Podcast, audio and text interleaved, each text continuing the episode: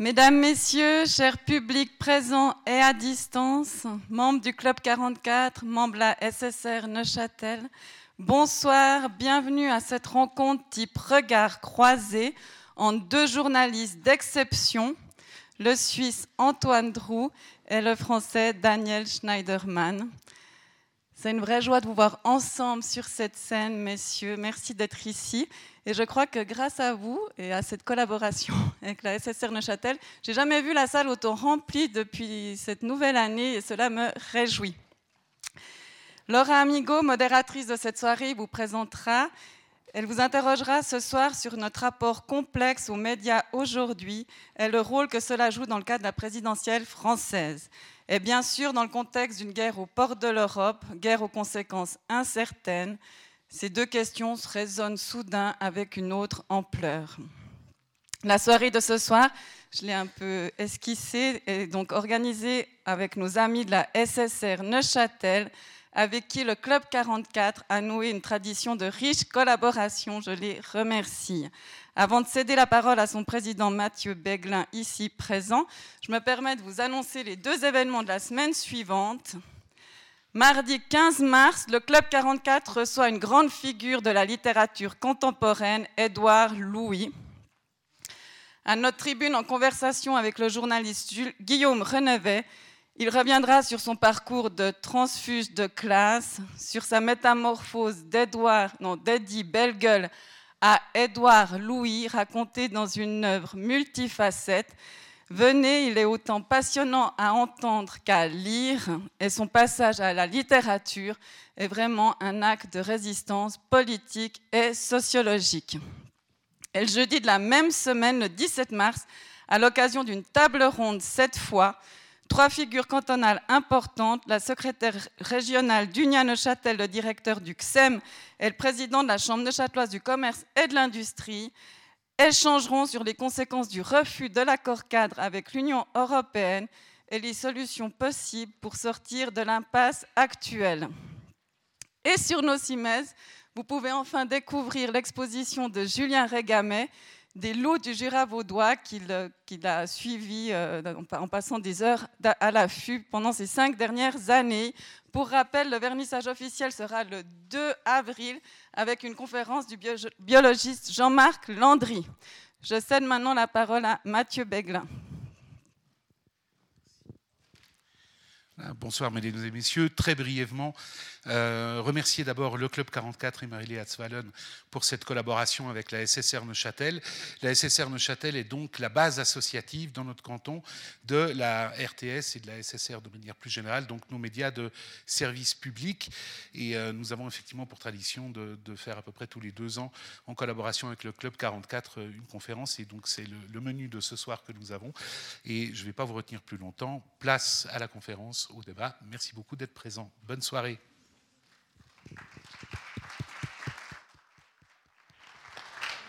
Bonsoir et merci. Euh... Pardon, la parole. C'est l'envie en fait. Pourtant, j'avais tout briefé au souper. non, peut-être pas juste ce passage.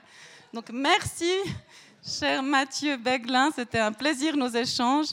Et il me reste à vous introduire Laura Amigo. Voilà. D'origine française, Madame Amigo est chargée d'enseignement en communication à l'Université de Lille, collaboratrice scientifique aussi à l'Académie du journalisme et des médias de l'Université de Neuchâtel. Vos recherches portent précisément sur les liens entre public et médias. Merci d'avoir accepté. Votre connaissance des sphères médiatiques des deux pays est précieuse. Et avant de vous passer la parole, je remercie la librairie La Méridienne présente ce soir de manière un peu improvisée avec des livres qui viennent de paraître de notre invité Daniel Schneiderman, La guerre avant la guerre, dont il sera peut-être fait question, j'imagine, juste après. Donc à vous la parole maintenant. Maintenant, comme elle dit, à moi la parole. Je sais que c'est à moi la parole. Bah, merci beaucoup pour, euh, pour cette présentation et, merci pour euh, l'organisation de cette soirée qui, euh, qui nous permettra donc d'échanger ensemble sur la question de la confiance dans les médias à l'heure des élections donc présidentielles en France. Ils sont 12 sur la ligne de départ. Il n'en restera plus que deux dans un mois, lors du premier tour qui est fixé au, au 10 avril, puis un ou une euh, à l'issue du second tour, les 24 avril. Parmi ces candidats, six euh, ont déjà participé à cette course. Je pense à Jean-Luc Mélenchon ou Marine Le Pen. D'autres, au contraire, au contraire se présentent euh, pour la première fois. Je pense à Éric Zemmour ou euh, Anne Hidalgo. Emmanuel Macron, lui, va tenter de décrocher un second mandat. Alors c'est un moment phare de la vie démocratique où l'information finalement joue un rôle essentiel puisqu'on va s'appuyer sur cette information pour former une opinion. Pourtant, Pourtant, l'intérêt euh, pour cette actualité et la confiance envers les médias sont particulièrement faibles à la veille de cette présidentielle. Euh, par exemple, euh, les baromètres annuels de la Croix dit qu'en 2022, 6 répondants sur 10 s'intéressent à l'actualité, ça tombe à 4 pour les jeunes de 18-24 ans. Ou bien moins d'un Français sur deux estime que les médias donnent des informations fiables et vérifiées. On constate donc que la confiance est érodée, mais la confiance, qu'est-ce que c'est? Alors, il y a une pléthore des définitions de, ces termes, souvent liés aux notions des, crédits, des crédibilités, des fidélités. Euh, en tout cas, c'est une notion qui a une forte charge de euh, subjectivité.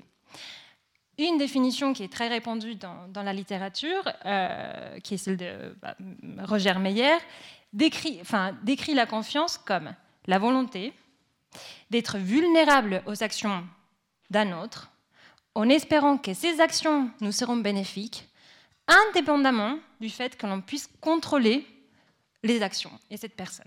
Par exemple, vous dites j'écoute la radio pour accéder à une réalité à laquelle vous n'avez pas accès, disons pour savoir si un élu a des comptes euh, bancaires non déclarés, pour savoir ce qui se passe en Ukraine. Et donc j'écoute la radio pour savoir ce qui se passe sans pouvoir contrôler les travaux qui est accompli par les journalistes.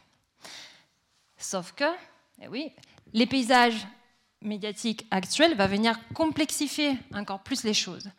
Alors que l'information est surabondante, est immédiate et participative, parce que tout le monde peut produire et diffuser eh, de nouvelles, alors que tout va de plus en plus vite, sauf la vérification d'informations qui, elle, est plus lente, alors on n'arrive pas toujours à se repérer.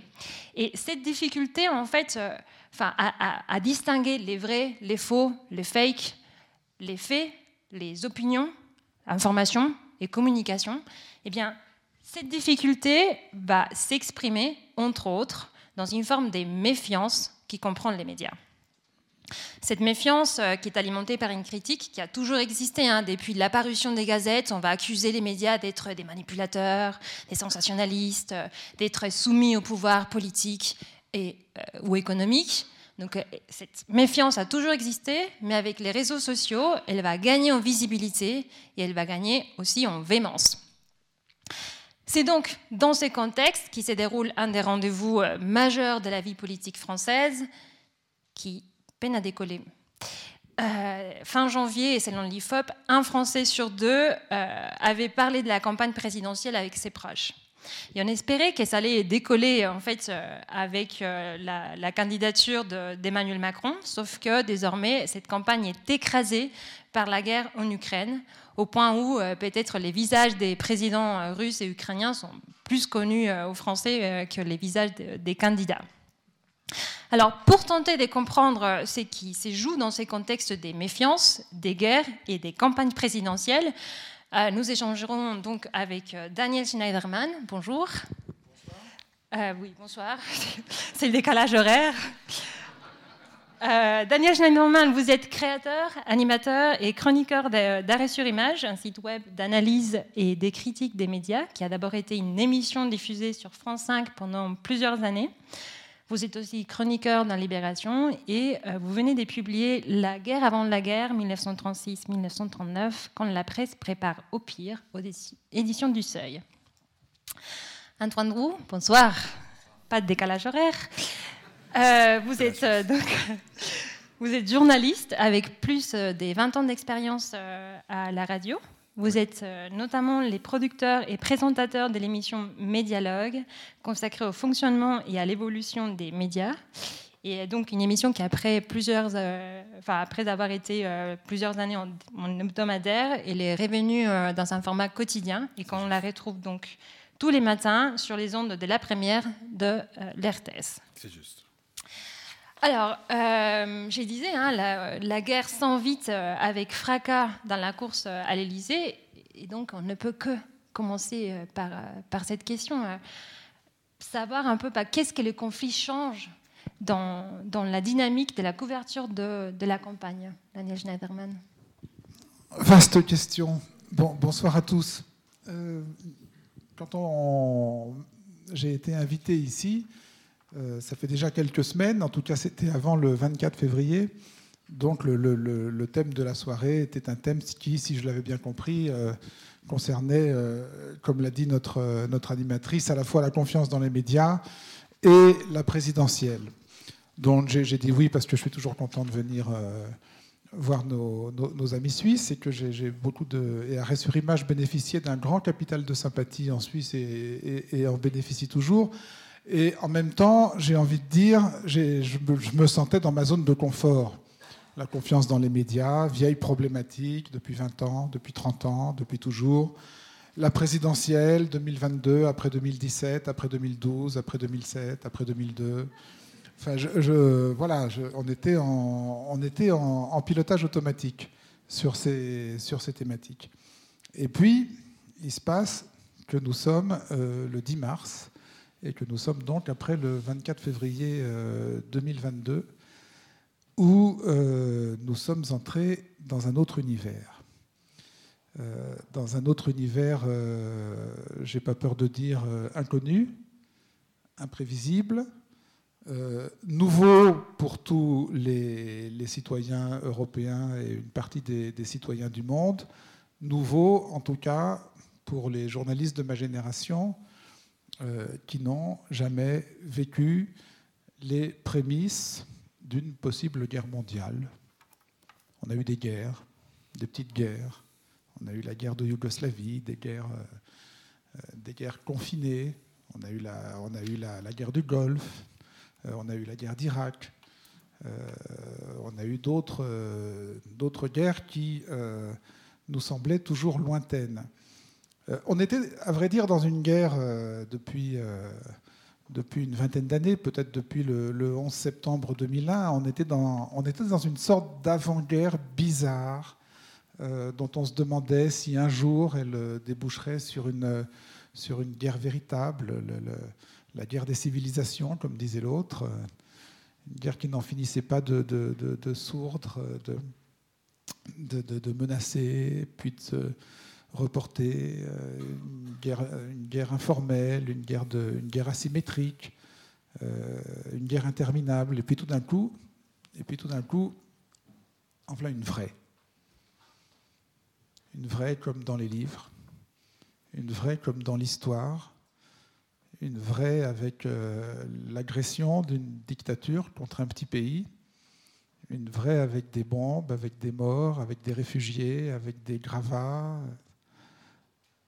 sur le sol européen, une vraie qui met en cause euh, une puissance nucléaire, face à laquelle se trouve euh, une redoutable alliance militaire, euh, laquelle compte en son sein plusieurs puissances nucléaires, dont c'est du jamais vu. C'est du jamais vu pour vous, c'est du jamais vu pour, pour nous autres en France qui avons du mal à nous intéresser à autre chose et notamment à la présidentielle, à notre présidentielle. Je pense que vous êtes plus concernés par notre présidentielle que nous le sommes nous-mêmes. Euh, pour tout vous dire, euh, à Arrêt sur Image, nous avons, où nous faisons encore une, émission hebdomadaire comme à, France 5, on n'a pas consacré une seule émission depuis euh, le début de l'année, ni même avant, à la présidentielle. On a du mal à trouver la nouveauté, l'accroche, l'intérêt. Euh, on a fait des émissions sur Zemmour, oui. On a fait des émissions sur CNews et sur Bolloré, beaucoup, sur ce phénomène-là, c'est-à-dire sur cette guerre larvée sud-nord, nord-sud, euh, dont Zemmour est une des figures. Mais enfin, la, présidentielle, non. Alors, qu'est-ce que ça a de nouveau euh, et de quelle manière je vais, essayer de vous parler en même temps que je réfléchis, puisque la réflexion se, fait en même temps que la pratique sur ce, que, sur ce que doit être le, travail des journalistes en général et le travail des journalistes critiques de médias, comme je le suis en particulier dans le contexte d'une potentielle dans le contexte d'une potentielle euh, guerre mondiale, qu'est-ce que, qu'est-ce que ça change pour les médias? Qu'est-ce que ça change pour notre pratique de, journaliste? D'abord, ce qu'il y a de nouveau, euh, c'est que la France est potentiellement un pays belligérant. Ce qui euh, n'avait jamais été le cas dans un conflit de, cette ampleur de toute ma vie de journaliste. Potentiellement belligérant. Alors évidemment, on n'est pas en guerre. La France n'est pas en guerre, l'Europe n'est pas en guerre, l'OTAN n'est pas en guerre. Mais enfin, on voit bien euh, qu'on est dans un drôle de, on est dans un drôle de climat de ni guerre ni paix. On n'est pas en guerre, mais on n'est pas en paix non plus. Alors, on n'est pas en, on n'est pas en, guerre euh, parce que quand, par exemple, le, ministre de l'économie français, Bruno Le Maire, explique imprudemment à la radio euh, qu'on va mettre l'économie de la Russie à genoux, euh, il se fait immédiatement recadrer par l'Élysée qui lui dit Attention, ça ne va pas, tu n'as rien compris, on n'est pas en guerre. Et donc, il est obligé de revenir sur, sur ses paroles dans la journée. On n'est pas en guerre, mais on n'est pas en paix. On n'est plus en paix. On n'est plus en paix. On sent bien que la parole des politiques, comme la parole des, des médias, est d'une certaine façon et d'une façon inédite contrainte par la nouvelle situation. Euh, deux exemples, simplement deux exemples, et ensuite je, passerai la parole euh, à notre ami. Euh, une nouvelle extraordinaire la semaine dernière, vous l'avez sans sans doute entendu, l'Allemagne va réarmer. Non mais excusez du peu, l'Allemagne va réarmer. On a bien entendu? On a bien entendu l'Allemagne va dépenser 100 milliards d'euros pour réarmer. Non seulement elle va envoyer des, armes aux Ukrainiens, mais elle va réarmer. Je veux dire, dans une période normale, ça fait la une. Ça intrigue, ça inquiète, euh, ça intéresse. Il y a des débats. L'Allemagne va réarmer pour la première fois depuis 1945. Et rien. Rien. Euh, quelques éditoriaux euh, dans quelques journaux euh, comme Le Monde, par exemple, qui, d'une façon unanime, trouvent ça formidable que l'Allemagne réarme enfin, que l'Allemagne s'inscrive enfin dans l'effort de défense européen, youpi. Mais très peu, comme si la moindre réserve, la moindre interrogation euh, le moindre questionnement par rapport à cette nouvelle extraordinaire, l'Allemagne va réarmer, euh, était déjà considéré comme une sorte de, j'ai pas envie de dire de trahison, mais de, défaitisme du, camp occidental, entre guillemets. Très curieux. J'étais halluciné. J'étais certain que euh, ça allait faire les, les belles soirées des chaînes d'infos. Rien du tout. Rien du tout. Deuxième exemple. comment traiter dans les médias euh, français la figure de Zelensky? Dans les médias français, c'est très simple. Zelensky est un héros. Zelensky est un héros. Zelensky, c'est celui qui a, balancé à Biden euh, J'ai pas besoin d'un taxi, j'ai besoin de munitions. Formidable. C'est celui qui, est resté euh, à Kiev sous les bombes c'est le courage, c'est une figure historique, et tout ça est vrai. Et Zelensky euh, est considéré par la presse de mon pays comme unanimement comme un héros. C'est bien, c'est vrai. Mais en même temps, Zelensky dit des choses euh, qui pourraient, pareil, entraîner des débats, des questions. Zelensky demande aux, Occidentaux euh, de décréter ce qu'on appelle une no-fly zone au-dessus de l'Ukraine. Une no-fly zone, ça veut dire que plus aucun avion n'a le droit de survoler l'Ukraine, notamment les avions russes. Et une no-fly zone, si l'OTAN euh, décrète une no-fly zone, ça veut dire que si un avion russe s'aventure au-dessus de l'Ukraine, euh, il est censément abattu par les avions de l'OTAN, avec les conséquences qu'on peut imaginer. Zelensky demande une no-fly zone, ça devrait faire réfléchir, ça devrait entraîner des débats. non, On nous donne, on nous donne l'information euh, d'une manière factuelle et froide. Zelensky demande une no-fly zone. Et Zelensky étant un héros, le héros de la guerre, notre héros, le héros de notre camp, le héros du camp qu'on défend, tout ça ne fait pas débat. Et on sent bien, de la même manière que sur le réarmement allemand, euh, une espèce de, restriction mentale étrange. Il n'y a pas de censure, personne, euh, le gouvernement n'a pas donné de consigne, mais on sent bien une parole, on sent bien une parole contrainte. Alors qu'est-ce que voilà, qu'est-ce que qu'est-ce que doit être un qu'est-ce que doit être un média, qu'est-ce que doit faire un journaliste, qu'est-ce que doit dire un journaliste, quelles sont les questions qu'il doit poser, quelles sont les questions qu'il doit s'interdire de poser dans cette ambiance étrange et nouvelle qui est une ambiance où effectivement euh, la liberté de la presse, bien que encore parfaitement intacte, euh, alors à l'exception peut-être de RT France, mais on y reviendra si, vous posez la question, mais dans une ambiance de liberté de la presse encore intacte, se sentent tout de même à moitié journalistes et à moitié, euh, et à moitié belligérants. Voilà les, questions dans lesquelles nous, nous sommes ce soir, voilà les problématiques dans lesquelles je suis tous les jours. Euh, et peut-être qu'on aura l'occasion d'échanger sur ce sujet. là, vous avez très bien évidemment parlé de, cette guerre qui, a lieu sur les terrains et en même temps de, ces conflits qui se déplacent euh, dans les écrans, hein, on parlait de Zelensky, donc le président ukrainien, comme étant l'image, la représentation d'un héros. Donc, est-ce que ces conflits, euh, euh, les conflits trouvent aussi une place dans, les écrans Et peut-être qu'on peut parler, je ne sais pas, d'une guerre d'images qui se joue non seulement sur les médias un peu traditionnels, mais aussi sur les, réseaux sociaux. Hein les réseaux sociaux ont été inondés euh, de, des photos prises sur place. À les débuts de la guerre, on avait vu cette vidéo, je ne sais pas si vous l'avez vue, mais vous pourrez la retrouver, cette vidéo euh, sur TikTok, des missiles qui tombaient sur Kiev comme si c'était de, feux d'artifice. Euh, l'armée ukrainienne, d'ailleurs, raconte l'avancée de la guerre sur son compte Twitter. Et pour justement, donc euh, peut-être que ces conflits euh, a aussi lieu euh, dans les médias et pas uniquement à travers les médias, si on en parle plus tard de Sputnik et Russia Today.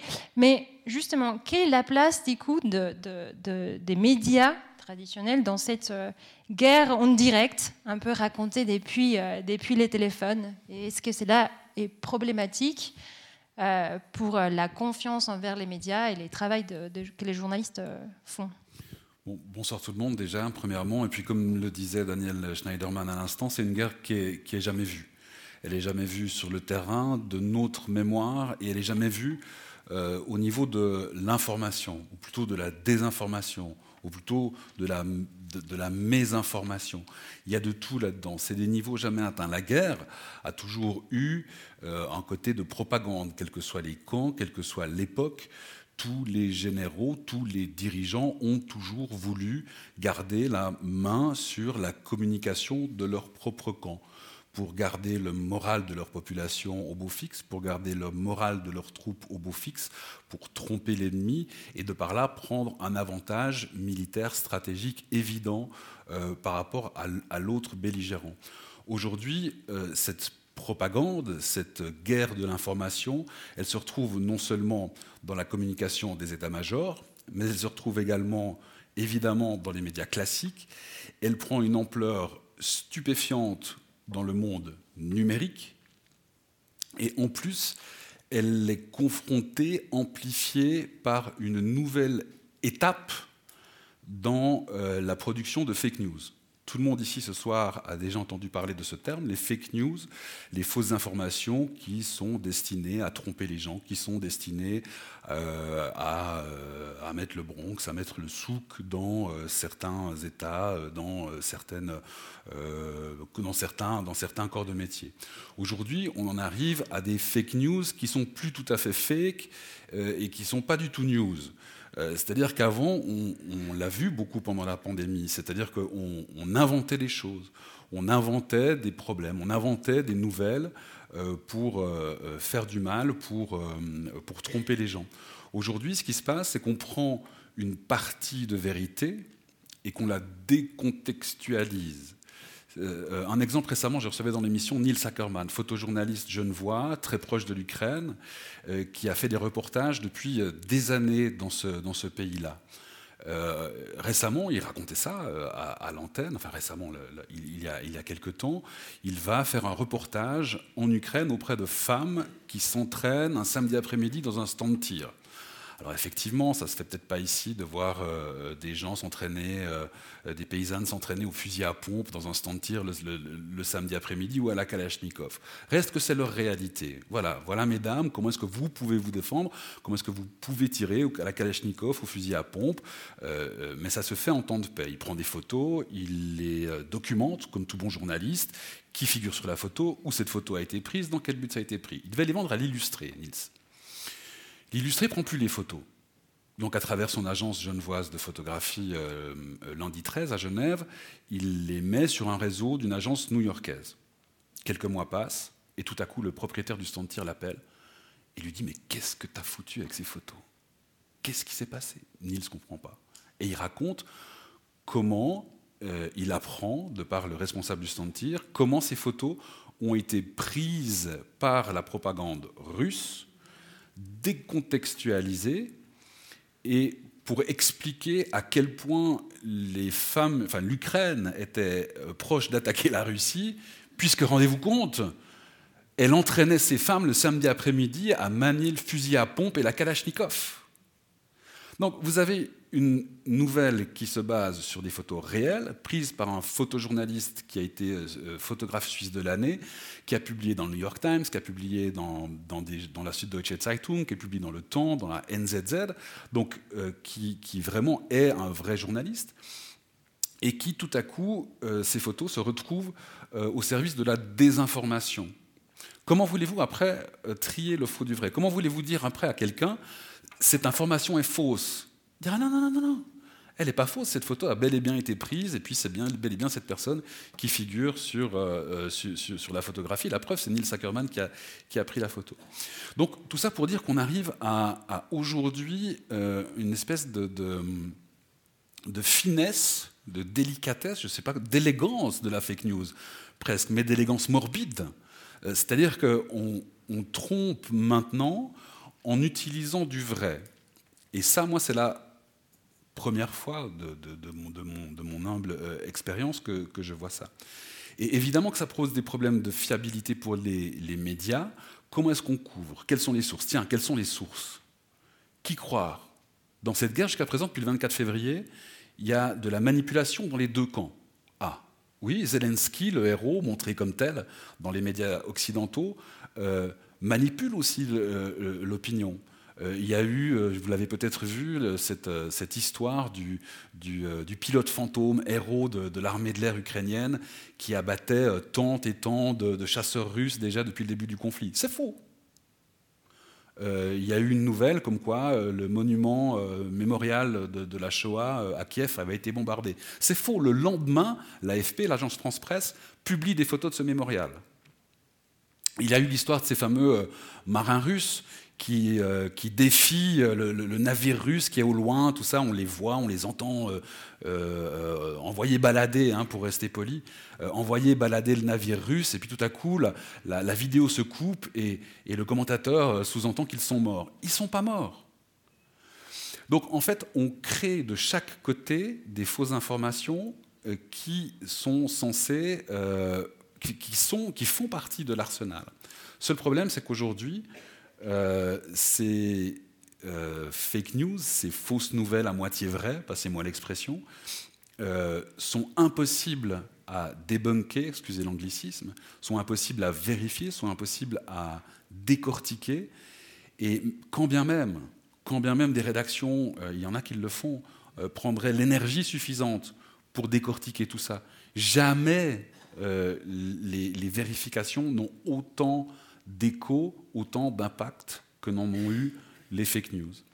Donc on se retrouve dans une guerre de terrain, dans une guerre euh, d'infos, et puis la seule solution, c'est d'envoyer des gens sur le terrain, des journalistes à nous, médias euh, euh, occidentaux, il y en a plein hein, sur, sur le terrain aujourd'hui, et qui peuvent nous donner leur regard, mais ça reste un regard très, très un regard à, vue d'humain. J'entendais encore hier soir à la télévision le, reporter de guerre Scott de, de, TF1 qui racontait, alors oui, on bouge tout le temps, Michel Scott, c'est possible, c'est ça, Michel Scott, on bouge tout le temps, mais il ne peut raconter que ce qu'il voit à 500, 1 km. Après, l'hôpital, l'hôpital, vous les avez vus, ces horribles images? Cet hôpital bombardé. Euh, hôpital bombardé, ok. Euh, les Ukrainiens disent pourquoi la Russie fait ça. La Russie dit oui, mais bon, euh, contrairement à ce que prévoient les lois de la guerre, les Ukrainiens avaient installé une batterie de missiles dans cet hôpital. Qui croire? Comment faire? Comment relayer cette information? Est-ce que sourcer suffit? Est-ce que le boulot du journaliste, c'est de dire X dit qu'il fait beau dehors, X dit qu'il pleut dehors? Ou bien est-ce que c'est de sortir dehors puis de regarder quel temps il fait?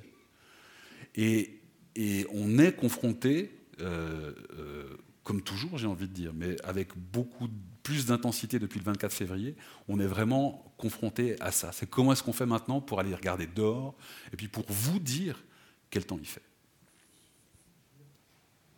Euh, cette peinture euh, est tout à fait exacte. cela dit, euh, simplement factuellement, je ne pense pas qu'on puisse renvoyer les deux camps dos à dos pour une raison simplement factuelle qui est les, conditions de production de l'information en Russie et les conditions de, de production de l'information en Ukraine. Vrai. En Russie, depuis quelques jours, si vous écrivez qu'il y a une guerre, si vous écrivez le mot guerre, euh, vous êtes passible de 15 ans d'emprisonnement. Euh, en Ukraine, pour l'instant, aucune loi comparable euh, n'a été votée. Ce qui ne veut pas dire que les, conditions de production de l'information en Ukraine soient optimales. Bien entendu, tout ce que je disais sur la difficulté d'être journaliste dans un pays belligérant doit être multiplié par 1000 s'agissant des médias ukrainiens, qui, eux, sont sous les bombes donc euh, sont, sous une pression euh, absolument maximale et sont, euh, comment dire, malgré eux, sans doute producteurs d'une narration de belligérants. Voilà, il n'y a pas de prison, mais on sent bien que si un média ukrainien euh, en même temps, je ne connais pas, je ne suis pas sur le terrain, mais si un média ukrainien euh, mettait fortement en doute la version ukrainienne sur le bombardement de l'hôpital ou de la maternité, euh, il n'y aurait peut-être pas de prison, mais il y aurait peut-être une réaction populaire, comment dire, vive, ou une réaction militaire vive autour des, journalistes de ce média. Mais tout de même, pas de dos à dos. Pas de dos à dos, parce que d'un côté, il y a prison, répression, loi, euh, il y a des médias, il y a des chaînes de télévision russes euh, qui, dans les premiers jours, ne disaient même pas euh, qu'il y avait des soldats russes sur le territoire ukrainien. il y a des médias russes qui ne prononcent pas le mot guerre. De l'autre côté, il y a effectivement un média belligérant, mais par définition, dont les journalistes et le public savent bien que oui, il s'agit d'une guerre, une guerre avec des bombes et une guerre avec des, avec des ruines. Cela dit, cela dit pas de dos à dos, mais euh, vigilance à l'égard des deux narrations, c'est clair pour nous, euh, pour nous Français, vigilance à l'égard des deux narrations, et je dirais d'autant plus vigilance par rapport à la narration ukrainienne que euh, nous sommes engagés aux côtés, nous Français, je ne parle pas pour vous, les Suisses, heureusement pour vous, enfin j'en sais rien, en tout cas pour l'instant, nous Français sommes engagés aux côtés des Ukrainiens. Mais c'est d'autant plus inquiétant, si j'ose encore, c'est d'autant plus inquiétant que maintenant les médias chinois reprennent euh, le, storytelling des médias russes. Aujourd'hui, euh, en Chine, si vous êtes sur les réseaux sociaux, si vous consultez les médias d'État, il n'y a pas de guerre en Ukraine. Il y a un pays bon et gentil, la Russie, qui vient libérer un autre pays bon et gentil qui est malheureusement sous la coupe des nazis. C'est ça le récit qui est en train maintenant de... Vous, parliez de guerre mondiale tout à l'heure. Hein. Euh, la, guerre de l'information, elle aussi, euh, enfin, elle est déjà, elle, mondiale. C'était aussi pour, euh, pour rebondir. Hein. Tout à l'heure, vous disiez l'Union européenne n'est pas en guerre, mais elle n'est pas non plus en paix. Antoine Drou parlait de le fait de, que d'envoyer des journalistes sur le terrain, c'était aussi une manière de savoir ce qui s'est passé et puis de contourner certains récits. justement, bah, l'Union européenne, l'UE n'est pas en guerre et pourtant il a interdit des diffusions des chaînes d'information russes, donc Russia Today, donc RT et Sputnik, les considérant des canaux des propagandes, ce sont ces mots de la Russie. De son côté, Poutine, lui, a fait la même chose. Hein. Il a interdit une chaîne de télévision et aussi une radio historique, puisqu'elle euh, ne s'en tenait pas au discours officiel sur la guerre. Euh, et puis, il a aussi bloqué euh, Facebook. Donc, on parle, on est justement donc cette guerre, non seulement qui se joue dans les narrations que l'on voit sur les écrans, on dirait aussi une guerre peut-être contre les médias. J'essaie de ramener aussi à cette histoire des médias contre les médias. Du coup, je pose la question est-ce que d'après vous, c'était une bonne stratégie? Euh, Je pense que c'est, personnellement, hein, ça c'est mon opinion, je pense que c'était une erreur d'interdire euh, RT France et Spoutnik. Euh, attention, je ne me situe pas du tout sur le plan de la, faute morale. Je n'ai pas d'opinion sur le côté moral de l'affaire. Ou plutôt, on pourra en parler après. Mais c'est juste une erreur sur le plan de, l'efficacité. Euh, c'était quoi c'est RT France? C'était une chaîne et un site internet sur lequel c'était marqué gouvernement russe.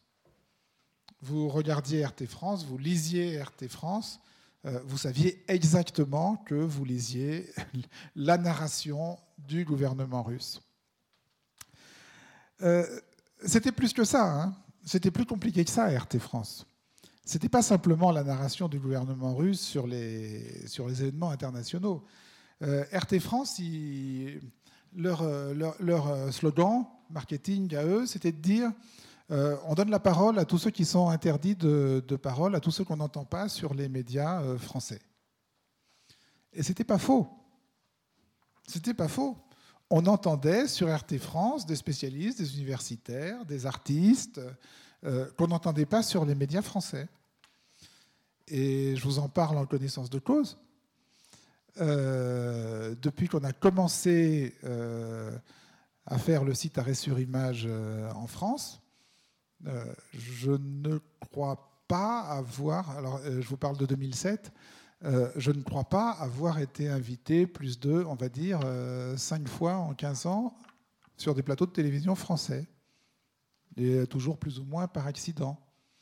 Quand j'ai publié des livres, quand j'ai publié Berlin 33, pas une seule télévision française n'en a parlé. La seule télévision qui m'a invité pour parler de Berlin 33, c'est Frédéric Tadei sur RT France. Et j'ai fait plein d'émissions Internet, notamment Thinkerview, euh, que vous connaissez peut-être certains d'entre vous, qui est une excellente, euh, enfin excellente, qui est une émission intéressante. Vous étiez dans euh, Médialogue aussi. Hein. vous, étiez dans, Médialogue euh, pour Berlin 33. Mais, euh, alors vous êtes une émission francophone, mais pas vraiment française. Si, non, pas du tout. Si, pas du tout. Si j'ai bien, compris. Pardon, je me tais. Si, j'ai bien compris. Donc, il y a des. Oui, il y a des listes noires dans les médias français. Il y a des gens qui ne sont pas invités, il y a des versions qu'on n'a pas envie d'entendre. Euh, il y, a des, gros biais. Euh, il a fallu des semaines et des semaines euh, avant que les médias français s'intéressent aux, gens qui étaient blessés dans les manifestations de Gilets jaunes. Il y, a eu des, Gilets jaunes blessés dès les premières manifestations. Je crois que la télévision française a mis six semaines à se rendre compte qu'il y avait des blessés, des gens qui perdaient leurs yeux, leurs mains dans les, dans les manifestations de Gilets jaunes. Alors que sur RT France, euh, vous aviez du non-stop, du live sur les manifestations de Gilets jaunes et les, blessés des Gilets jaunes témoignaient, euh, non-stop. Donc, euh, donc c'est complexe RT France. C'est complexe sur le plan, des, sur le plan du débat d'idées. En tout cas, c'est un média qui remplissait un rôle intéressant. Alors, évidemment, sur le, sur le plan du factuel, c'est autre chose effectivement, euh, sur RT France comme sur les télévisions russes de Russie, euh, les trois premiers jours, il n'était pas question de soldats russes sur le territoire ukrainien. On avait l'impression, effectivement, que oui, euh, une espèce d'incursion, une opération bizarre. donc oui, vraiment, télé de propagande. Bien sûr, télé de propagande. Cela dit, est-ce qu'il fallait interdire cette télé de propagande? Comme je le disais tout à l'heure, elle était pratique. La, la propagande russe était d'une certaine manière localisé, c'était là. C'était là. Alors c'était peut-être aussi ailleurs, mais c'était là. Maintenant, ça va être où? Ça va être partout. puisque évidemment, à l'ère des réseaux sociaux, d'Internet, de Twitter, de TikTok, de Telegram, la narration russe de la guerre va évidemment continuer à s'infiltrer en Occident. Vous savez, c'est comme un cours d'eau. Mettez un barrage, le, cours d'eau contourne. Ça va contourner. Ça va trouver, son lit. Euh, je voyais l'autre jour euh, sur une chaîne française, CNews, euh, une reporter qui se, situe sur le terrain dans le Donbass, qui était invitée comme ça, sans qu'on nous la présente d'ailleurs, reporter de terrain dans le Donbass, et qui reprenait mot pour mot le, narratif russe sur euh, les populations du Donbass victimes des, Ukrainiens, euh, en expliquant que, euh, oui, terrible, des bombes, des morts, des ruines, tout en répétant toutes les deux phrases entre chaque phrase. Mais vous savez, moi, je ne fais pas de politique, je n'ai pas de préférence, je, vois, je, raconte ce que je vois, etc. C'était beaucoup plus efficace en termes de, en termes de propagande russe, c'était beaucoup plus efficace, m'a-t-il semblé, que RT France, parce que c'était plus sournois, c'était dissimulé, c'était indiscernable, euh, on ne savait pas très bien. Euh, voilà. Donc sur le simple plan de l'efficacité, on va dire, de la contre-narration occidentale à la narration euh, russe, c'est pas une bonne affaire d'avoir supprimé RT France. voilà. Sans compter que, évidemment, ça donne un prétexte en or aux Russes euh, pour faire ce qu'ils adorent faire, expliquer qu'en France, il n'y a aucune liberté de l'information, aucune liberté de l'expression, que c'est absolument horrible et que euh, la censure euh, règne. Donc, et ça leur donne en plus un prétexte en or pour prendre les mesures de rétorsion éventuelles d'interdire les, d'interdire les, correspondants occidentaux en Russie, ce qu'ils n'ont pas encore fait. Ils, leur, ils, leur ont juste, ils ont juste menacés de 15 ans de prison. Ils n'ont pas encore interdit, mais ça, voilà. Donc, euh, c'est une erreur. Après, euh, voilà, sur le plan moral, si vous voulez, je ne me sens pas, moi, de monter sur la barricade et de dire euh, rétablissez RT France et Spoutnik. Je n'ai aucune estime, je ne considère pas les journalistes de RT France et Spoutnik comme mes confrères et mes consoeurs. Donc, c'est voilà, simple erreur sur le plan de l'efficacité. Je ne sais pas ce que vous en pensez. Moi, j'aime bien cette idée qu'il ne fallait pas interdire pour au moins canaliser, puis pour au moins voir. enfin euh, know your enemy, connaît, l'ennemi, sait où, est l'ennemi et, même l'ennemi, est-ce que c'est vraiment un ennemi?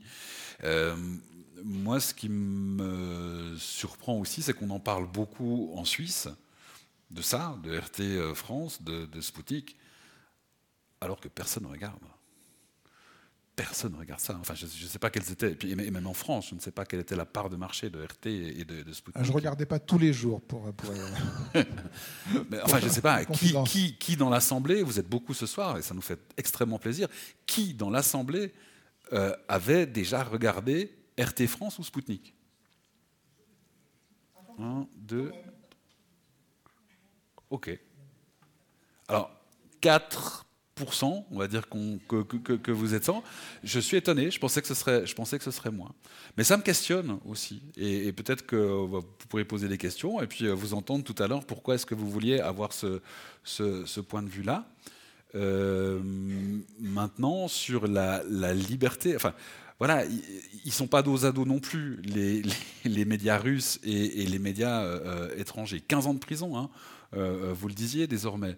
Euh, la BBC a dit qu'elle partait, euh, CNN a dit qu'elle partait, euh, Radio France a dit qu'elle partait, puis après ils étaient plus sûrs, ils voulaient revenir, ils voulaient étudier l'aspect juridique.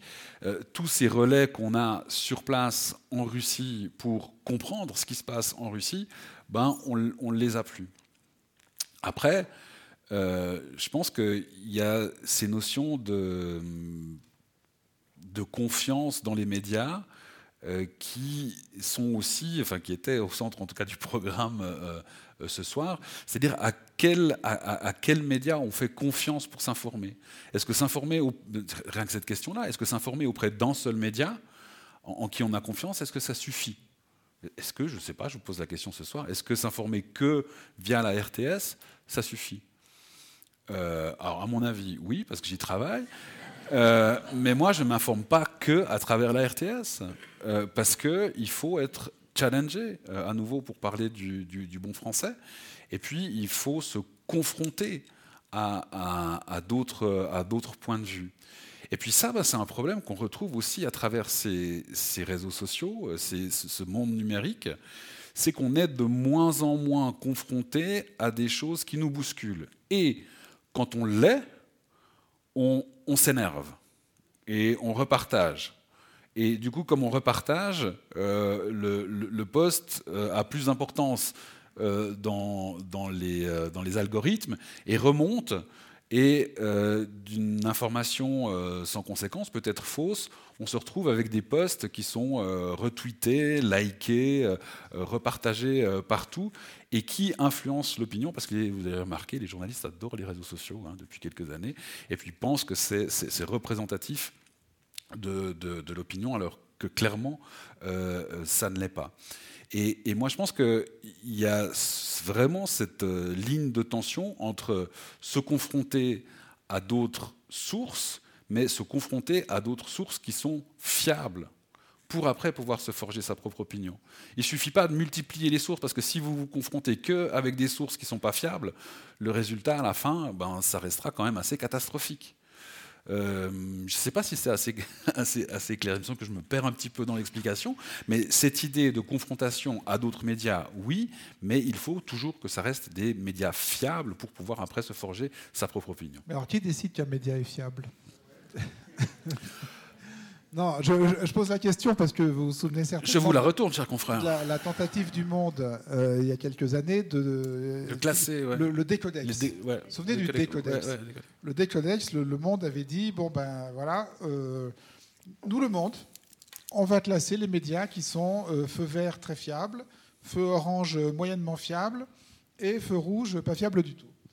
Et donc, vous, pouviez, vous pouviez charger sur votre navigateur, euh, je ne sais plus comment on appelle ça, un petit programme, une extension, une extension, merci, euh, qui, qui, quand vous arriviez sur, euh, mettons RT France au hasard, allumait un feu orange en vous disant attention, attention, attention, c'est pas fiable.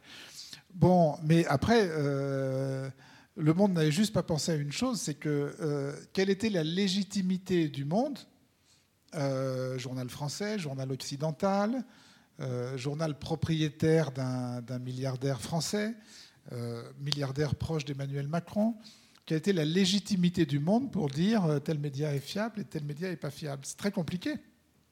C'est très compliqué. Donc, moi, je pense qu'il faut partir, quand on est citoyen, de l'a priori que aucun média n'est totalement fiable et que euh, la contradiction, le pluralisme, la mise en concurrence euh, sont, évidemment, quand on a le temps de le faire, parce qu'après, euh, voilà, on ne peut pas passer sa journée non plus à lire le, journal ou à lire la presse internationale. Parfois, il faut bien qu'on fasse d'autres choses dans la, dans la journée. Mais pour autant qu'on peut le faire, pour autant qu'on peut le faire, il faut en effet essayer de, comparer euh, de comparer à l'intérieur d'une presse nationale, de comparer avec une presse internationale si, si on peut le faire, avec des journaux d'autres pays. Euh, il y a maintenant un, outil prodigieux qui s'appelle Google Trad, qui fait que vous pouvez aller lire un journal euh, hollandais, indonésien, brésilien, africain, et que vous avez accès à ces informations en français. C'est c'est absolument prodigieux. Donc euh, on n'a plus aucune excuse de ne pas le faire. mais quand même une question. Euh, il y a quand même des marqueurs qui font d'un média un média que l'on peut penser fiable, non? Euh, Est-ce qu'il est qu engage la RTS, lequel? Est-ce qu'il engage Est-ce qu'il est qu'il emploie des journalistes? Est-ce que parce que les journalistes sont, sont, sont en association euh, il faut signer la déclaration des devoirs et des droits du journaliste. Est-ce que, euh, pour avoir la carte de presse, est-ce que les journalistes de RT avaient la carte de presse? Je crois que oui.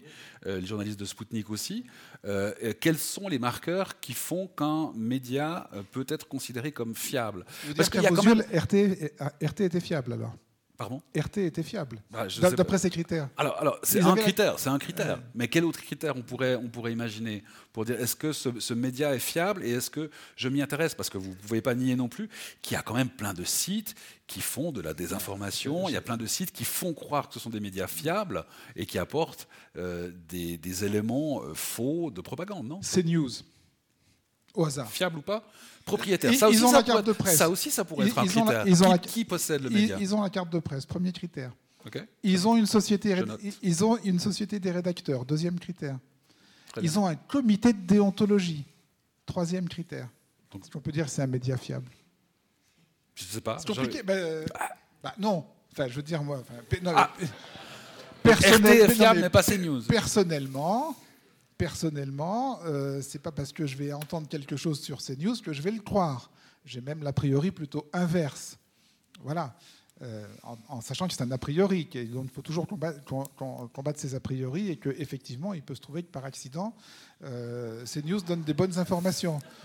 Donc euh, voilà, non mais c'est- compliqué. C'est pour ça que je dis que plutôt que des étiquettes de fiabilité qui seront toujours contestées, alors évidemment les critères permettent de se rapprocher un peu de voilà, mais euh, il y a plein de contre-exemples et donc il vaut mieux diversifier, à mon sens.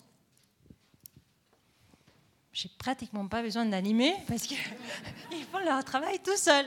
Et je vous en remercie euh, vivement.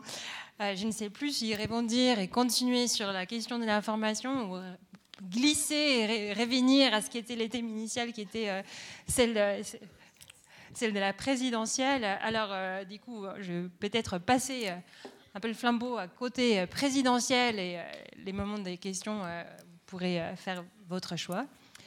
Et ben voilà, on parlait justement de, de- le fait de- d'interdire des diffusions certains médias comme RT faisait que les messages s'est déplacés sur d'autres canaux, euh, donc des médias chinois ou euh, les réseaux sociaux.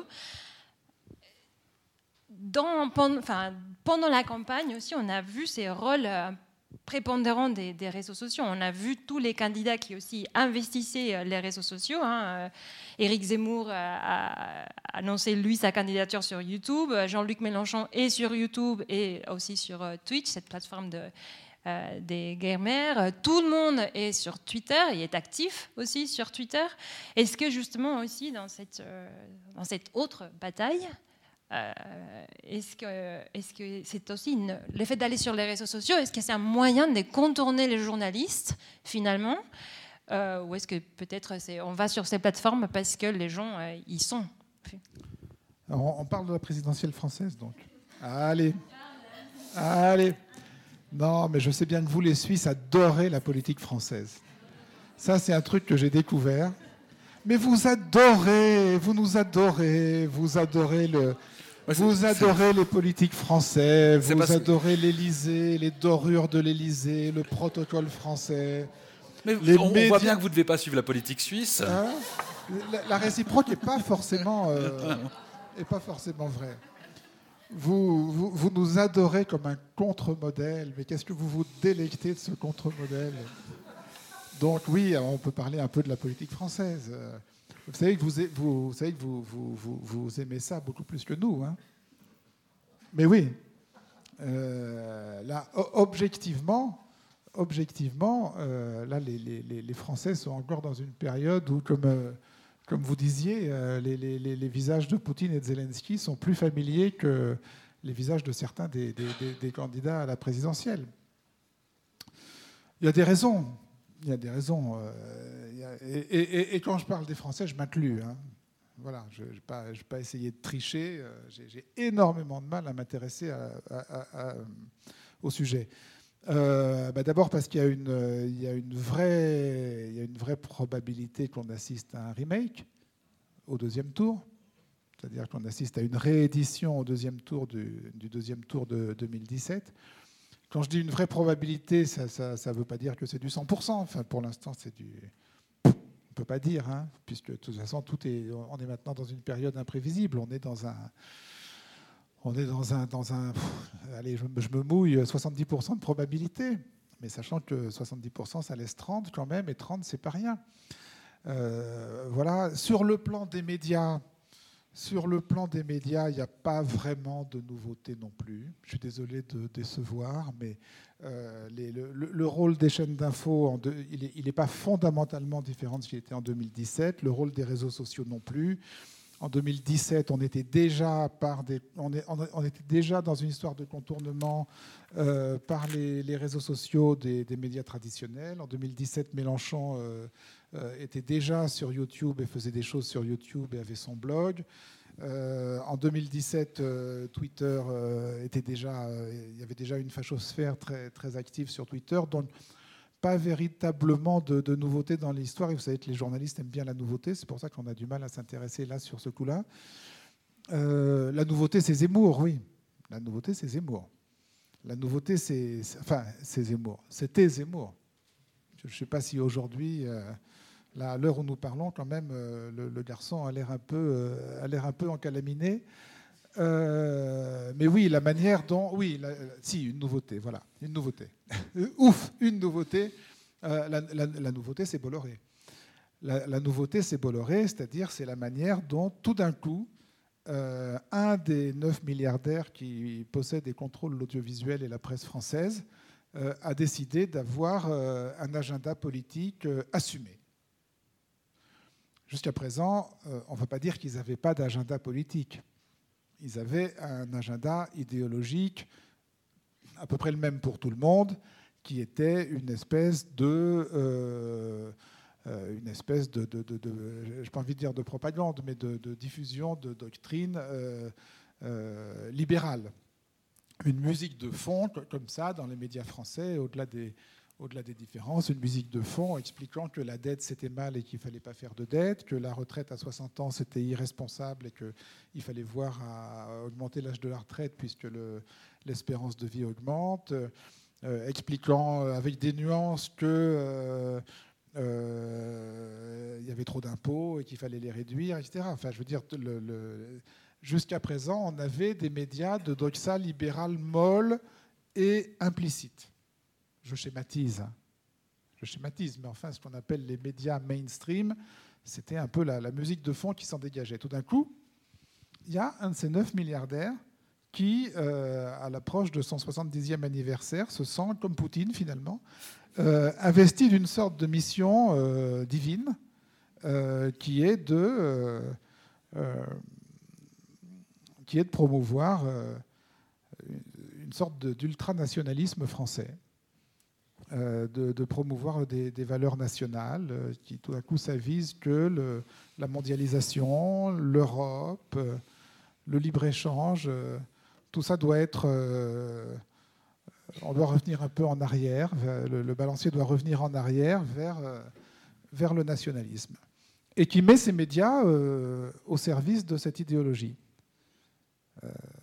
D'une manière assumée, c'est ça la nouveauté. D'une manière ouverte et assumée, pas assumée publiquement, mais en tout cas claire et évidente, et sans doute assumée personnellement, même si c'est bien gardé euh, de... Je parle de Vincent Bolloré, hein, vous avez compris. Euh, même si c'est bien gardé de, euh, de se confesser, il a quand même laissé échapper parfois des indices, par exemple lors de son, sa récente audition au Sénat, devant la, Sénat français devant la commission d'enquête sur la concentration de la presse. Il a laissé échapper euh, une espèce de tendresse pour le roman national, pour les héros nationaux, qui bizarrement rejoignaient la tendresse de, Zemmour pour Napoléon, Louis XIV, Vercingétorix et, et qui d'autre Clovis. Donc, euh, donc il s'est trahi. Mais enfin, en même temps, même avant qu'il se trahisse, il suffisait de, de, regarder ces news, de regarder euh, euh, et d'écouter euh, Europe 1, puisque maintenant il, contrôle aussi la station de, radio Europe 1. Voilà. Donc là, on a, on a eu effectivement un phénomène nouveau, intéressant, inquiétant, très inquiétant qui m'a personnellement d'ailleurs pour la première fois conduit à m'engager dans, un, dans une action collective, euh, puisque je, je, participe à un collectif qui s'est monté, un collectif de journalistes, d'intellectuels euh, euh, et de citoyens qui s'appelle Stop Bolloré. Vous avez peut-être entendu parler. Je me suis investi dans, cette affaire-là parce que j'ai estimé que oui, pour la démocratie, c'était dangereux, c'était un, un vrai souci. Bon, on en parle le 10, le 10 mars. Alors qu'il semble, faut toujours être très prudent, mais alors qu'il semble que la tentative électoralement va faire long feu. Mais même si elle va faire long feu, là, dans l'immédiat, à, la présidentielle, Bolloré et le groupe Bolloré vont survivre à la présidentielle. Donc ça va continuer après. donc ça va continuer après. Donc cette cette campagne nationaliste, anti-immigration, euh, euh, va continuer de, colorer le, débat politique français euh, dans les, années qui viennent. Je dirais, si, si on devait me demander, alors quoi de neuf en 2022 Voilà, quoi de neuf en 2022 C'est ça. À mes yeux. Hein, à mes yeux. Quoi de neuf en 2022 en Suisse? Enfin, je veux dire, est-ce qu'on retrouve un peu ces mêmes phénomènes Deux phénomènes? Un, c'est la présence du, personnel politique euh, sur les réseaux sociaux euh, euh, dans, des moments des, élections. Là, il y en aura celle de, des élections cantonales vaudoises. Et l'autre phénomène, celui de, bah, déjà d'un milliardaire qui détient des, des, médias d'information. Enfin, vous savez, en France, je pense que c'était Check News qui disait à peu près 11 milliardaires détiennent 89 80% euh, de la presse quotidienne euh, euh, nationale. Est-ce que Quoi de neuf en 2022 Est-ce qu'on a aussi ces types de phénomènes ou pas? Alors, il y a beaucoup de choses. Déjà, sur l'attrait des, Suisses pour la présidentielle française, on voit que vous ne votez pas en Suisse et que vous élisez pas en Suisse, hein, parce qu'il y a quand même un côté beaucoup plus passionnant chez nos voisins. Et c'est vrai que nous, on peut vous dire déjà qui est président pour les, X prochaines années et comment ça va se passer, et que la formule magique, de toute façon, elle ne va pas bouger. Et, voilà, donc donc il y a quand même un attrait pour l'élection du roi. Hein, c'est quand même ce qui se passe en France. Et puis, ben, vous parlez bien, vous parlez haut, vous parlez fort. Nous, on n'a pas l'habitude de tout ça. Donc, euh, on, adore vous observer et, on adore vous, vous, regarder. Maintenant, il y a beaucoup de choses. Euh, pour les, milliardaires, il y a des gens très fortunés en Suisse qui possèdent de la presse. Mais ce pas des gens qui ont vendu des armes. Ce pas des gens qui ont fait fortune en vendant des armes c'est pas des gens qui ont fait fortune en vendant du, télécom. Il y en a un qui a fait fortune en vendant de la chimie, d'accord, mais c'est la seule exception. Euh, tous les autres, dans les grands groupes de presse suisses, sont des gens qui ont, battu, qui ont bâti pardon, euh, leur fortune sur de la presse. CH Media, en Suisse alémanique, c'est euh, l'arrière-arrière-grand-père de Peter Wanner, aujourd'hui 73 ans, euh, qui était pasteur, je ne sais plus, en Argovie, qui a construit sa première feuille pour, euh, enfin, qui a, qui a, publié sa première feuille pour pouvoir euh, prêcher sa, bonne parole à ses, à ses ouailles. Donc déjà ça, c'est fondamentalement différent. C'est-à-dire qu'il y a encore, me semble-t-il, des, des, gens qui ont envie de presse et qui, et, qui certes sont fortunés, mais qui, ont, ont, vraiment, qui sont vraiment de, de, ce monde-là du, du média. Puis après, au niveau télévisé et au niveau radio, donc l'audiovisuel, à part euh, euh, le service public, il n'y a pas euh, de chaîne de radio publique, de radio privée nationale. Oui, vous pouvez écouter Radio Lac à la chaux de fond. Oui, on peut entendre RTN en Valais. oui, on peut écouter Radio Fribourg à Genève avec le, avec le DAB, mais seulement depuis qu'il y a le, DAB. Avant, avec la FM, ce n'était pas possible. Oui, bien sûr, vous pouvez regarder euh, euh Rhône FM euh, euh, à, à, Delémont, etc., etc. Mais ce sont des gens qui couvrent de l'information pour leur canton, pour leur zone de diffusion. C'est-à-dire qu'on n'a pas d'empire audiovisuel de, chaînes très puissantes face aux services publics, face à la RTS en Suisse romande, face à SRF en Suisse alémanique, RSI au Tessin, et puis la RTR pour, euh, pour les, les, Suisses qui parlent romanche. Donc il, est, elle est impossible, cette mainmise, si l'on veut bien, parce que euh, le média le plus puissant, les médias les plus puissants de ce pays, c'est vous. La SRT, euh, SSR, c'est comme ça que ça s'appelle maintenant, hein, SSR, Société Suisse de Radiodiffusion, c'est vous qui les, possédez, ces, ces, médias-là. Il n'y a pas il y, a quelques petites tentatives ici et là. Euh, je recevais ce matin dans, mes dialogues des gens de Media One qui veulent faire du divertissement euh, au niveau suisse romand, mais ils veulent diffuser des films, ils veulent euh, à, bon marché, c'est très noble. Hein.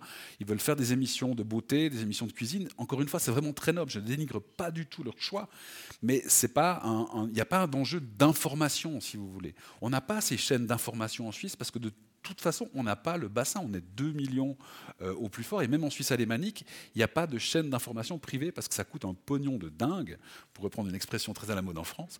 Ça coûte un pognon de dingue euh, de faire de, l'information. Et moi, j'ai envie de dire, heureusement qu'on n'a pas ces chaînes d'infos.